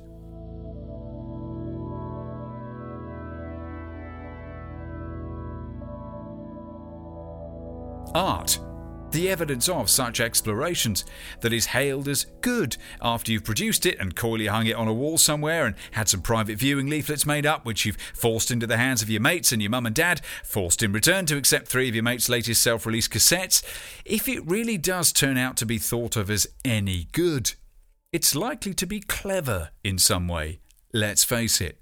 But it will surely also be truthful, true to itself, honest basically, even in its fakery, if that's its point.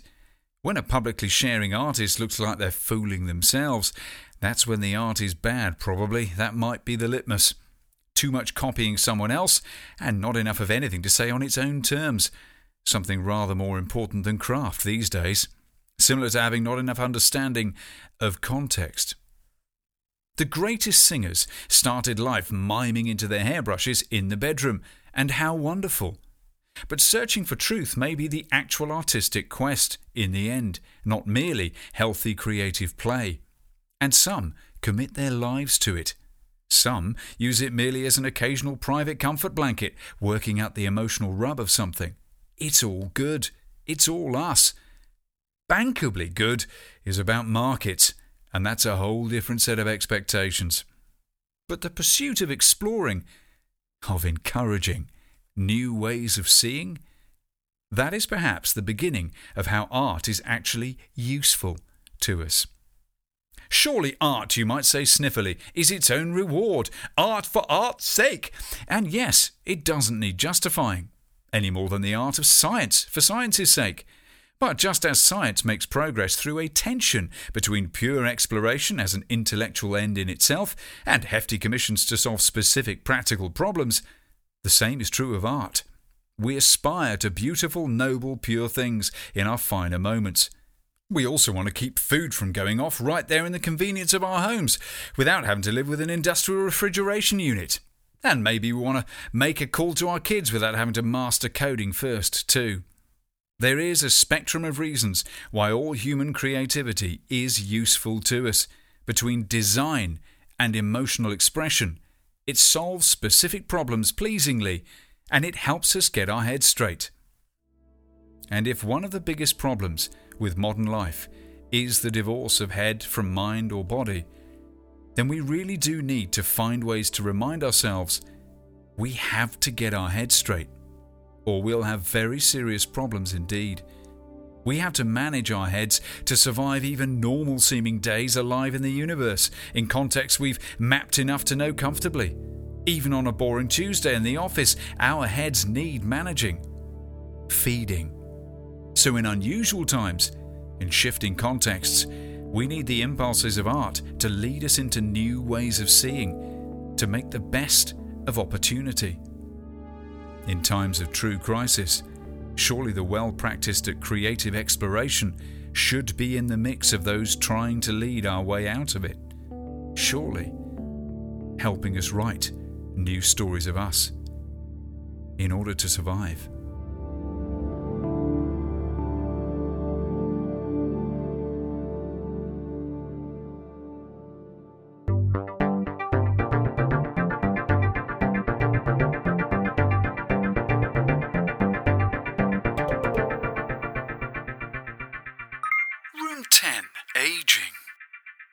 It's not like this is new. Different styles of art have evolved across the different ages and speak especially strongly to different periods in cultural time.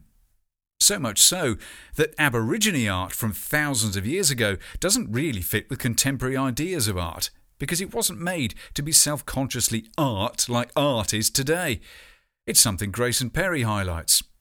But of course, those who made the ancient pieces weren't intending for their work to be placed in the analytical glare of a gallery and critiqued. Those artists' work didn't effectively say, Look, I'm making a point!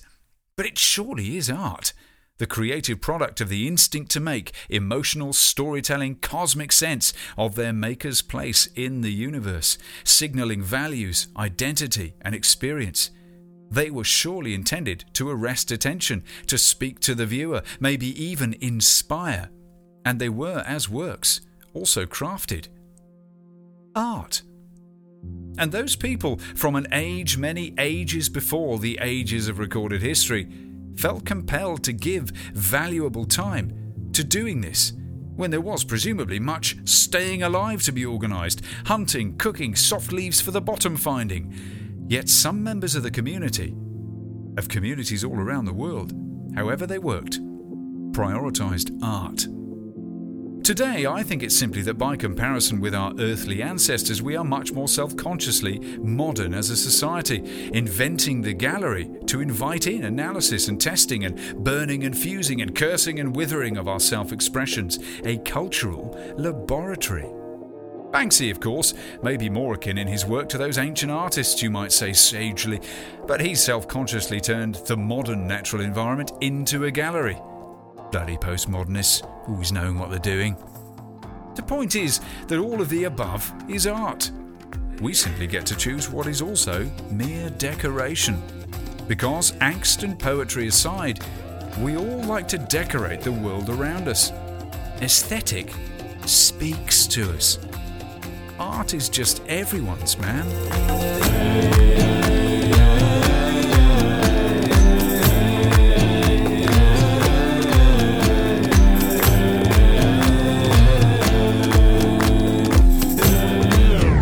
Well, okay, kind of. But in reality, after this sweeping declaration of the human as artist, art still feels like something you can't admit you don't get, right? Oh, you. You're so zeitgeisty, man. It is, suggests potter, sculptor, writer, raconteur Grayson Perry, himself winner of the venerated Turner Prize, the very preserve of modernism, to be self conscious. And it's a two edged sword of knowing confidence and doubt wounding maker and fan alike all the time. The hundred years leading up to the 1970s, he says, was a time when artists were questioning and worrying about what it was that they were doing. They weren't just being swept along by tradition or belief. Self consciousness, though, is crippling for an artist. And this has overflowed into all our artistic tastes, consuming it or making it. When we talk about the culture we consume, he says, it's often a dance around how we wish to be seen.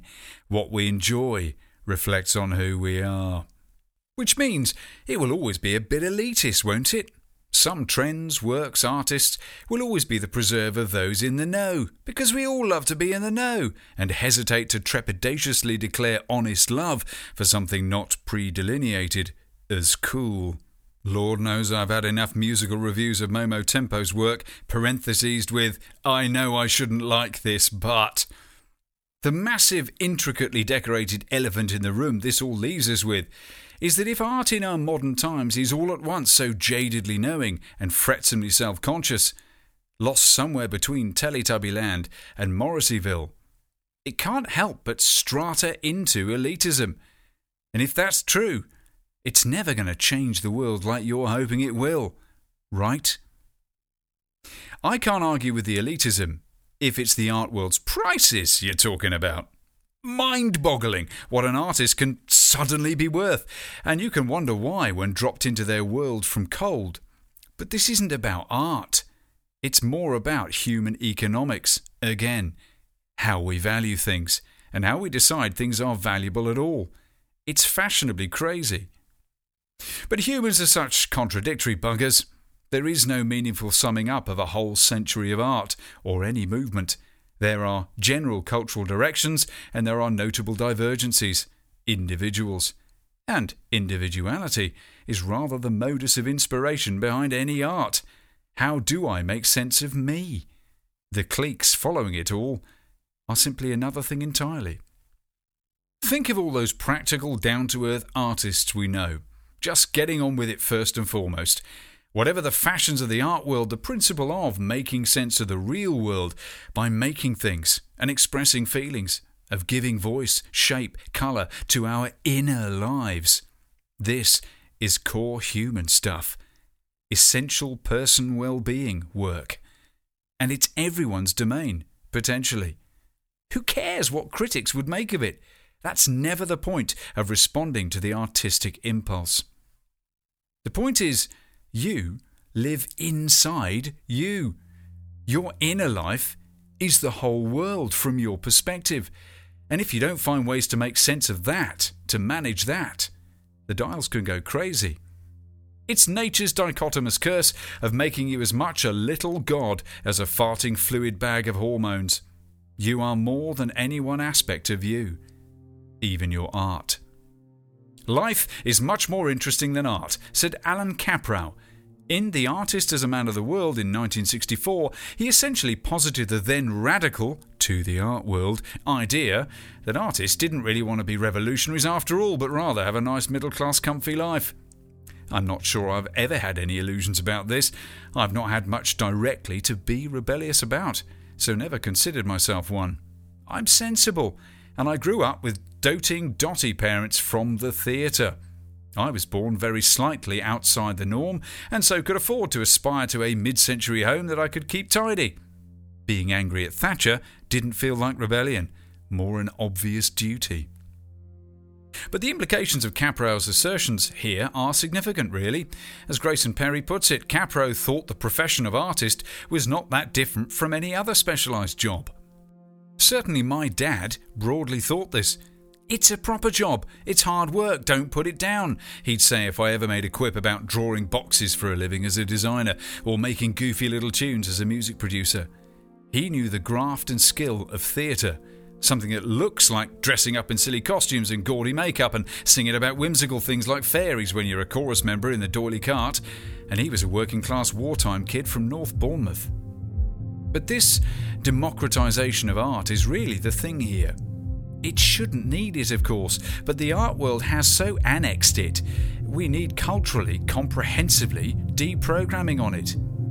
Yet, for all that, art has still infected us all.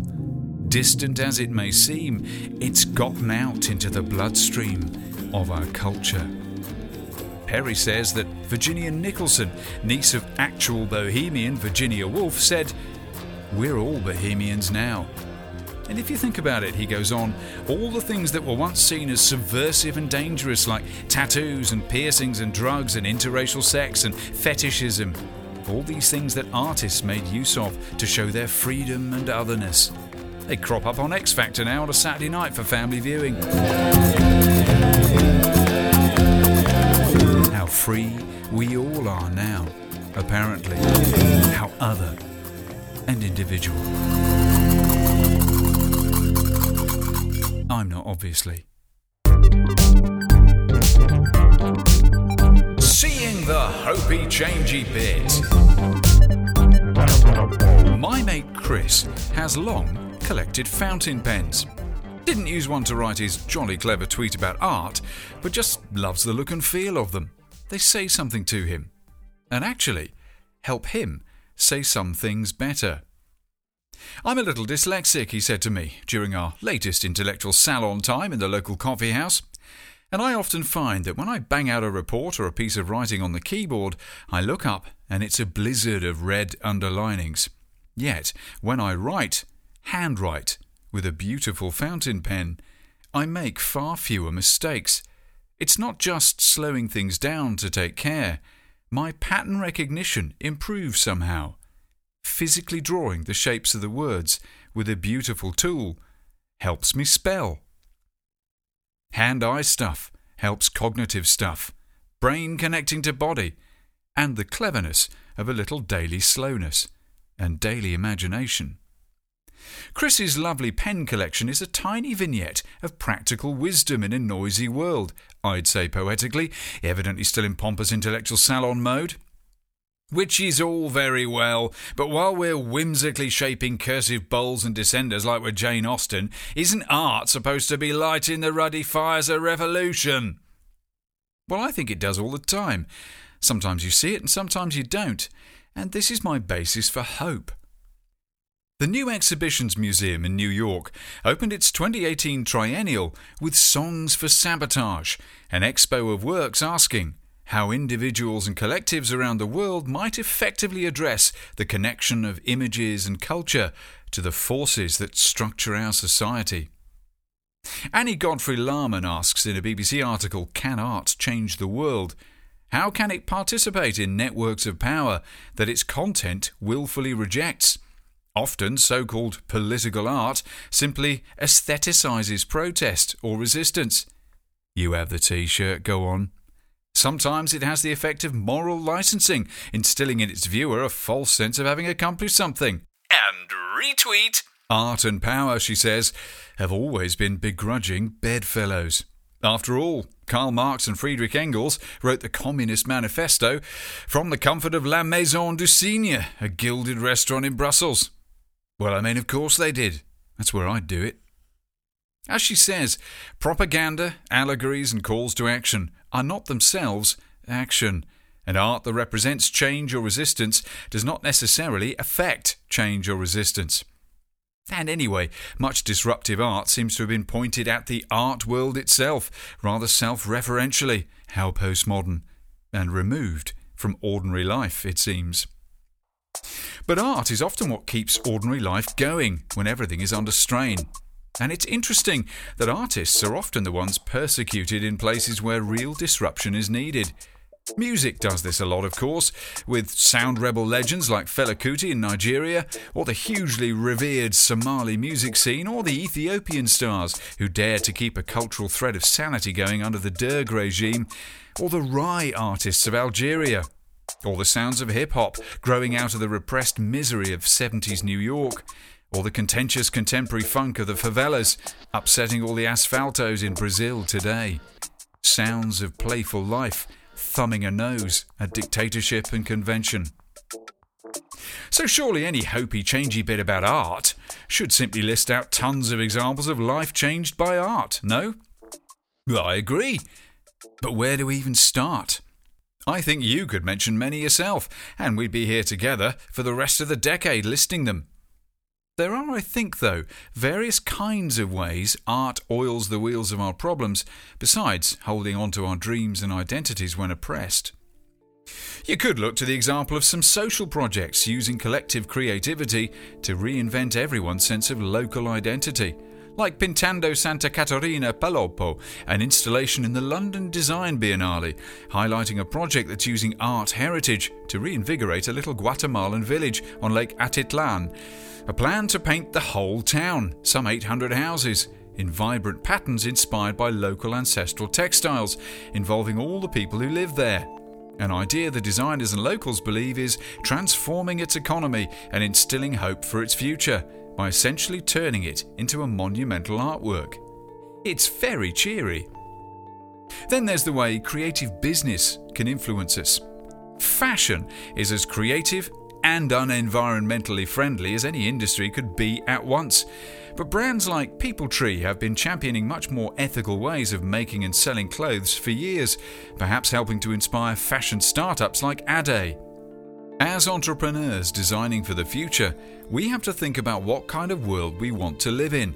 Co founder Nina Faulhaber tells Fastco. At our core, we believe that it needs to be the healthiest planet possible and a sustainable future where we can all live in sync with nature. All of which encourages fashionistas like you to curate a more ethical personal brand. Try to deny it. Design is, in many ways, the applied end of art that will ultimately save us, trying to synthesize form and function around truly human living as it does. And this is a whole episode to come, in a way, or just an aspect of every episode of Unsee to come. But graphic designers in particular have a beautiful potential to arrest thinking in a heartbeat. Stephen Bowles' stunning coffee table pour, cause and effect, visualizing sustainability, is an application of graphic directness that is as backlit with purpose as any of the founding fathers of commercial art during the war, such as Abram Games showcasing a rich collection of campaigns, posters, infographics, and installations that try to arrest the social possibilities and challenges interconnected around the human planet today.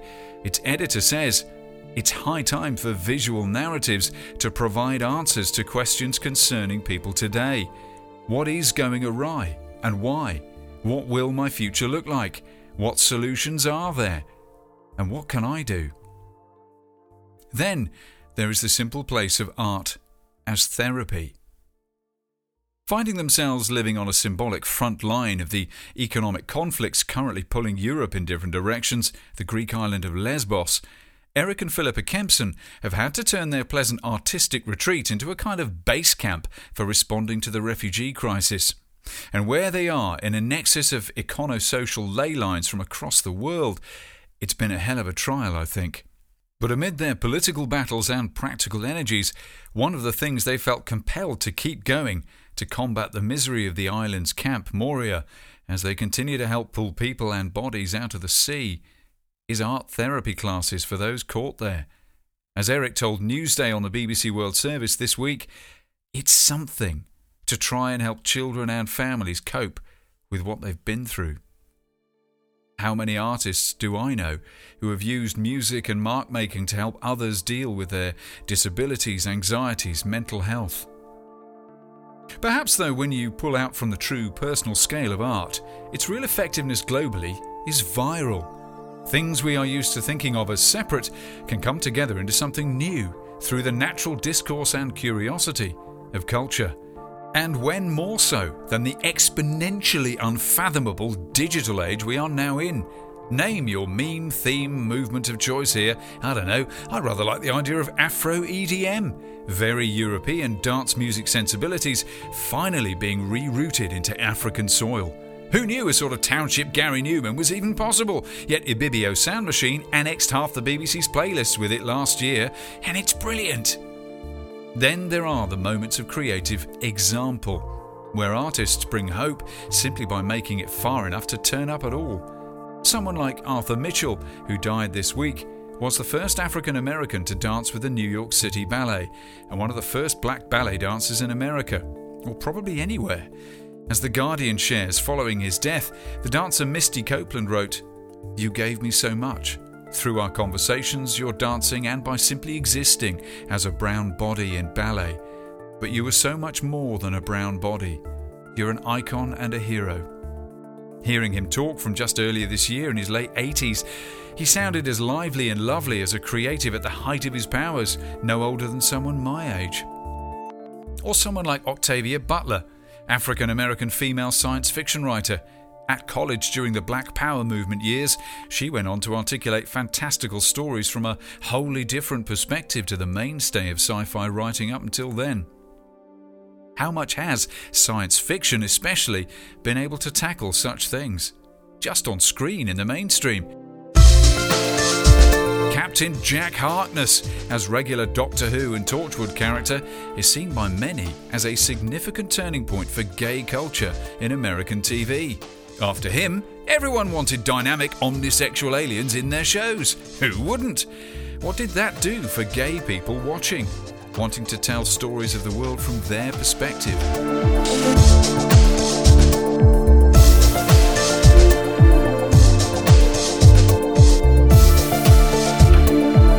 What will happen? in a couple of weeks from writing this when the first female Doctor steps into the franchise. How many supposed fans of the show will continue to feel it's been vandalized, and how many new young minds will be engaged with wonder in just the same spirit of exploration and inspiration to think about the universe as Doctor Who has always so wonderfully created? Or think of the other quite bombshell, Rey in Star Wars. At last, as I think a generation of young sci fi girls cheered, at last there is someone I can relate to in this wonderful space fantasy fable.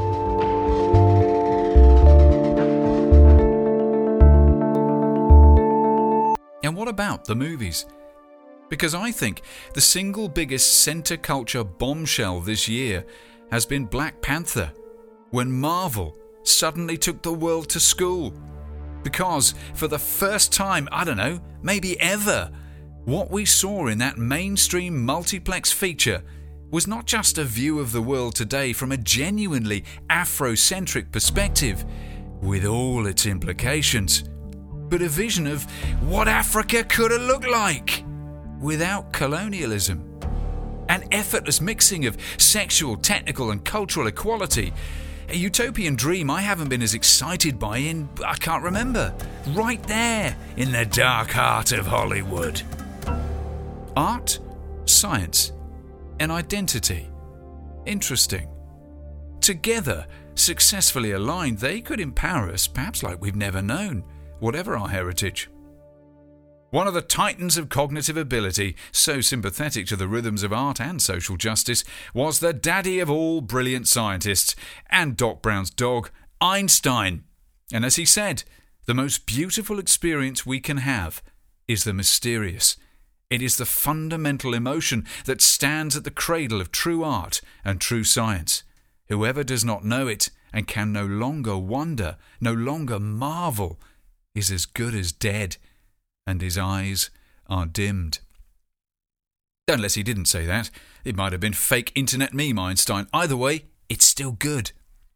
There's something lovely about the idea that to help a crucial part of the development of its forthcoming Starshade space probe, NASA commissioned young artist Robert Salazar, a designer of origami for an interdependent world, as he says. He first took inspiration from the story of Sadako Sasaki, who turned to the ancient paper art in hospital after the bombing of Hiroshima as both therapy and symbolism for a much better balanced future for humankind. For Robert, this lit the blue touch paper of a life exploring the delicate creative practice with a strong sense of social vision. I recognize origami design as being analogous to living sustainably, he says with projects highlighting ecological social issues around the world. Now he's helped a space agency design a giant folding shade to be launched into distant orbit so we can take much better photographs of planets orbiting other stars in our search to resolve the question of life in the universe. It's something that I'm sure Carl Sagan himself would approve of heartily it echoes back something of the spirit of the Voyager gold discs, perhaps one of the most creatively audacious works of art meeting science in history. By which I mean, of course, the. But the story of the moment in this regard is Yusaku Maezawa, a Japanese billionaire, founder of fashion brand Zozo, an obviously visionary name there, who has been revealed this week as the first SpaceX lunar tourist. Yup, Elon Musk is now planning a magic bus ride around the dark side. A keen collector, Maezawa famously paid $110 million for an untitled piece by the late Haitian Puerto Rican American artist Jean Michel Basquiat. I can't seem to quite focus through the wincing to see what he's apparently just paid to be on the first big Falcon rocket that will follow Apollo 8's perspective bending voyage away from Earth. It's likely to be double the price tag he paid on the art. But the real news in this story for me is what he wants to do with the experience. Now, Basquiat was an artist whose energetic looking work focused on suggestive dichotomies such as wealth versus poverty, integration versus segregation, and inner versus outer experience. Maezawa, prepared to pay so much for just one of his canvases, apparently said, what if Basquiat had gone into space? For this is a billionaire with an eye for new perspectives, and an extensive international collection of artworks has led him to announce, with his own seat on the BFR, a project called Dear Moon. Yusaku Maezawa wants to take eight artists into space. A painter, a musician, a film director, a fashion designer, some of Earth's greatest talents will board a spacecraft and be inspired in a way they have never been before, his production says. An intro film that itself balances a quietly weird tension between almost moving and Black Mirror. How could such an idea not appeal to the current king of tech story changers, Elon Musk? It's all at once one of the most extravagantly Lermanesque sounding acts of gauche fashionista folly to almost Zoolander proportions, and just ruddy, exciting things I've heard this century. Talk about wanting to invest in new ways of seeing. No pressure on the expo when home again, everyone. I am, of course, biting my knuckle with great art mate Andy Robinson at the idea that someone has stolen a march on the centrepiece to our own work, in the shape of things to hum, his film, The Martian Artist, before we found any funding to even finish it. The idea's been stolen in the real world. But when it comes to the future, truth is certainly stranger than fiction It's no wonder our heads keep getting pulled in different directions at once when we think about it. With all our longings for some hopeful new vision around the planet today, if environmental health really does equal mental health, it's no real surprise if the interconnected challenges converging on us today are indeed all symptoms of one dominating human outlook the practiced global habit of disconnected thinking. I often don't know how anyone is really supposed to look up from our lives and find any emotional connection to such massive challenges. But I do know that our lives are shaped dramatically by those challenges, and we're feeling the pain of them every day. So much of our human world makes us unwell, with yet such promise of really empowering us. And I think deeply we are in flux between these two outlooks. It's happening all around us. That's what's going on, I think, in a sense. What's needed for us today, I do think, is a regular hit of inspiration. Regular stories of encouragement in our hopes, which means one of the single greatest creative roles we will play in our own lives is editor. The role that makes or breaks the success of any piece of work, or in this case, our wellness. Choosing what we listen to, see, spend time with, and how much of it will shape our mental health enormously. How much we know well how much that is new and fresh and invigorating to us. We can switch off and find plenty more quiet. But whilst we will depend on each other for inspiration, like lighting regular sparklers or the occasional awesome spectacle, that mind and body connection stuff is really worked into success by something else. Practice. Yeah, there's no worming out of it. Get in the woodshed. Physical habits. First, forget inspiration, says Octavia Butler ruthlessly. Habit is more dependable. Habit will sustain you whether you're inspired or not. Habit will help you finish and polish your stories. Inspiration won't. Habit is persistence in practice. The future, I think, will be sparked by exciting dreams, but built with a lot more perspiration. We're going to need those global goals to help us plan the engineering works of our new habits if we really want that more hopeful future. Maybe art's biggest truth to us is simply this you create your own world. What you articulate helps make you, shapes your outlook. The more you speak it out, walk it through with your body and mind, the more real it is to you, and so in many ways to those around you. Who knows if real Einstein or fake internet meme Einstein said we need to ask if the universe is friendly, but you get to choose whether you are. It's something that seems to echo through yoga. Aligning body, mind, and spirit, you create the world you want to live in. In a way, art coupling with science and knowledgeable practice, and really coexisting in our cultural mind together, might be how we help straighten out the antenna of our spirituality the beyondness of us that keeps calling through the noise, it seems. Art has long been how we've tried to tune in to such mysterious inner longings, calling to the outer limits. It's interesting that in trying to make solid sense of our internal emotional wiring, psychoanalysis has intertwinkled with studies of language.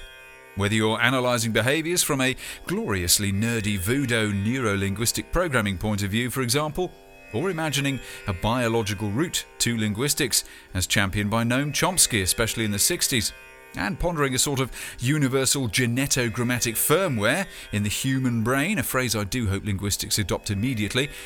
However, we follow the instinct to turn ideas into speech and form syntax between us. Words just make things real to us. Speech becomes belief. I hear it even sometimes becomes action. All through the Vietnam War, as Chomsky in activist mode has famously said, the American news media constantly described the US forces as defending, not attacking. Simple propaganda, radiated into our ears enough, can form our very certain view of who we are and why we're doing anything. And for thousands of service personnel coming home to that story from the one they'd lived through was a reality wrench that wrecked their lives even just as mantra, speaking out what you want somehow helps you see it. I admit personally I have to externalize constantly in order to shape my ideas and, well, just my creative schedule, wandering around talking to myself like a madman. I could never work in an office again now, I fear. But in a general, slightly poetic sense, what you say becomes a part of what's real in your model of the world. So stop telling yourself you're a doofus. Doofus? In some theoretical physics clubs, there is even baffling talk around the possibility that, in some timey-wimey subatomic way, life's later actions might actually kind of echo back to life's earlier actions. Somewhere between something Einstein called spooky action at a distance, which is exemplary science nomenclature in anyone's book, and the famously weird possibilities of quantum entanglement, there is canteen chatter over the salad bar about subatomic particle retrocausality. And who knows how any real evidence for this emerging might imply effects on the human mind. It's deliciously bonkers and vague, but I think it will take yet more playful leaps of imagination to draw up better tilts at the theory of everything, and how ape consciousness might fit into it. I have no idea. But while the physicists are trying to pull up the floorboards of the final frontier, I can't help feeling their work is very akin to the exploration of art. And in the practical world swirling around our studios and laboratories, I do believe this.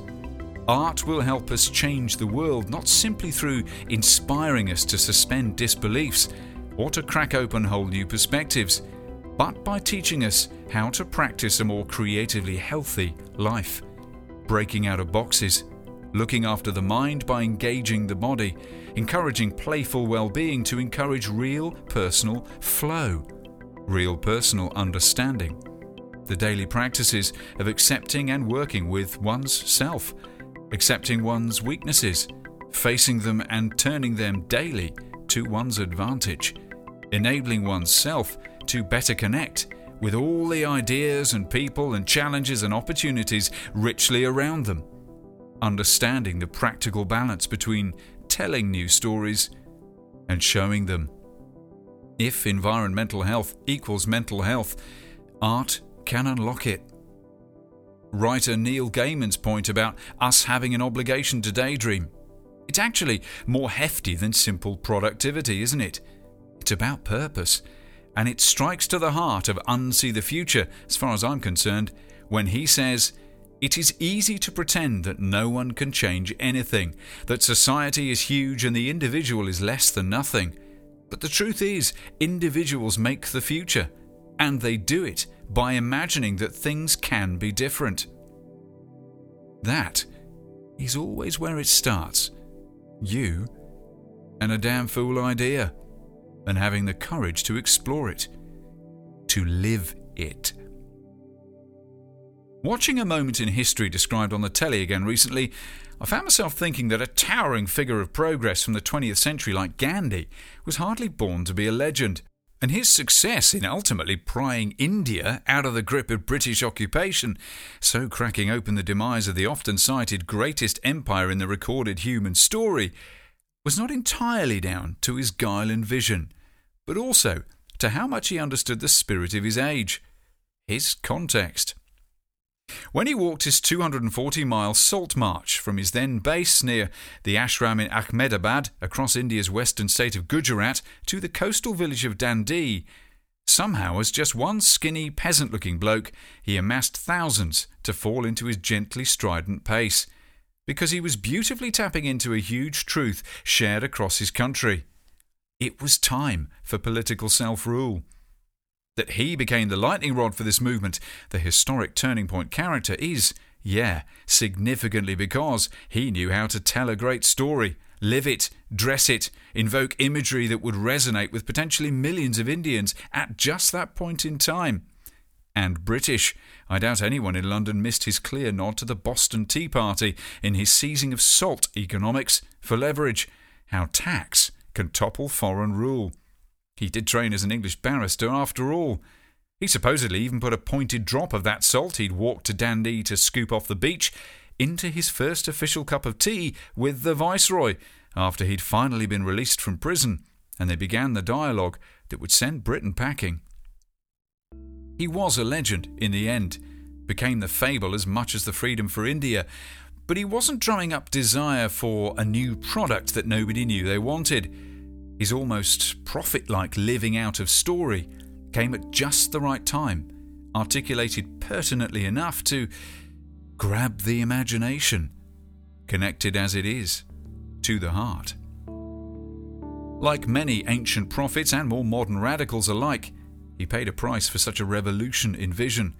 His compassionate openness eventually saw him murdered publicly by a man seemingly panicking at the erosion of some old certainties, and that assassin himself represented another spirit of the time in India pulling the other way, with none of the vision and wit of Gandhi, only flashing fear it seems, but one still not evaporated completely today, I think. Fear of losing old archetypes. All around the world today we are clinging to them like idols. Living a new vision, though, can cost you everything. But is living without one really living? I think some of these heroes might say soberly. All I know is Gandhi's powerful vision of peaceful protest has left a legacy on the whole human planet. His philosophy of satyagraha, combining truth with peaceful insistence, inspired some fearfully faithful resistance to British brutality, so ultimately shaming the empire around the world. Gandhi even became Time magazine's Man of the Year in 1930 while still in prison for salt abuse. It is said he affected the civil rights movement in America with this attitude.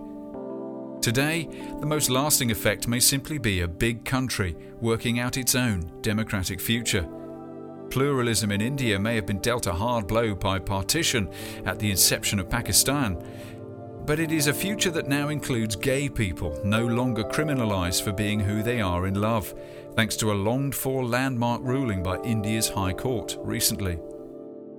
As Neil Gaiman puts it, in the war of ideas, art always wins in the end. The sweep of history isn't much to do with the noble imagery of figures like Mohandas K and the poetic grandeur of countries like India. Those Polish knockoffs of Beatles songs from behind the Iron Curtain, even they have become something oddly moving, as well as still a bit ridiculous.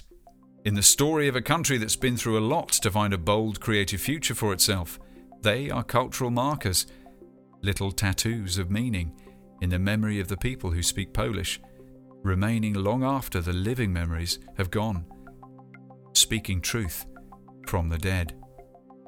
A collective embracing of shadows.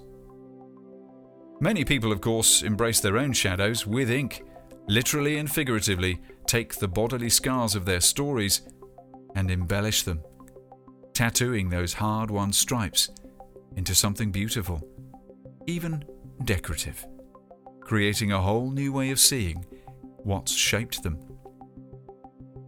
As we dare to look forward, of course, the truth is, there is no single new story of us to be created.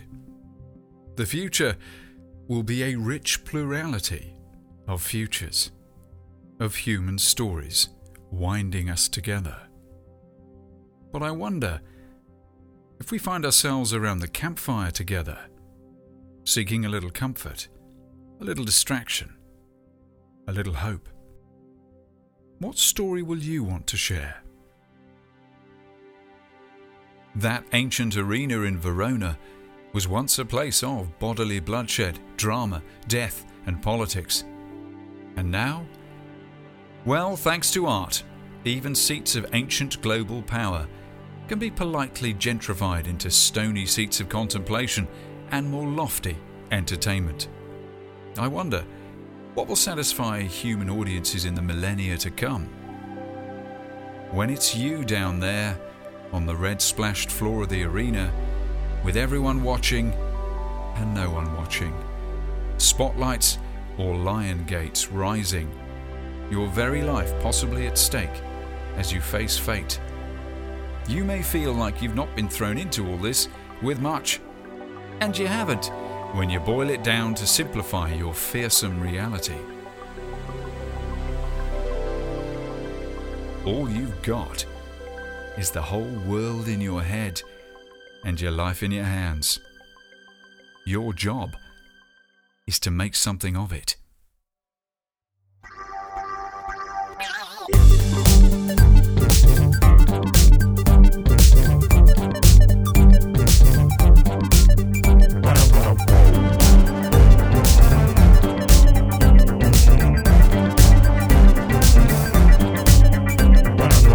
Discover more links and video and reading on the blog of this post at momotempo.co.uk forward slash lingo.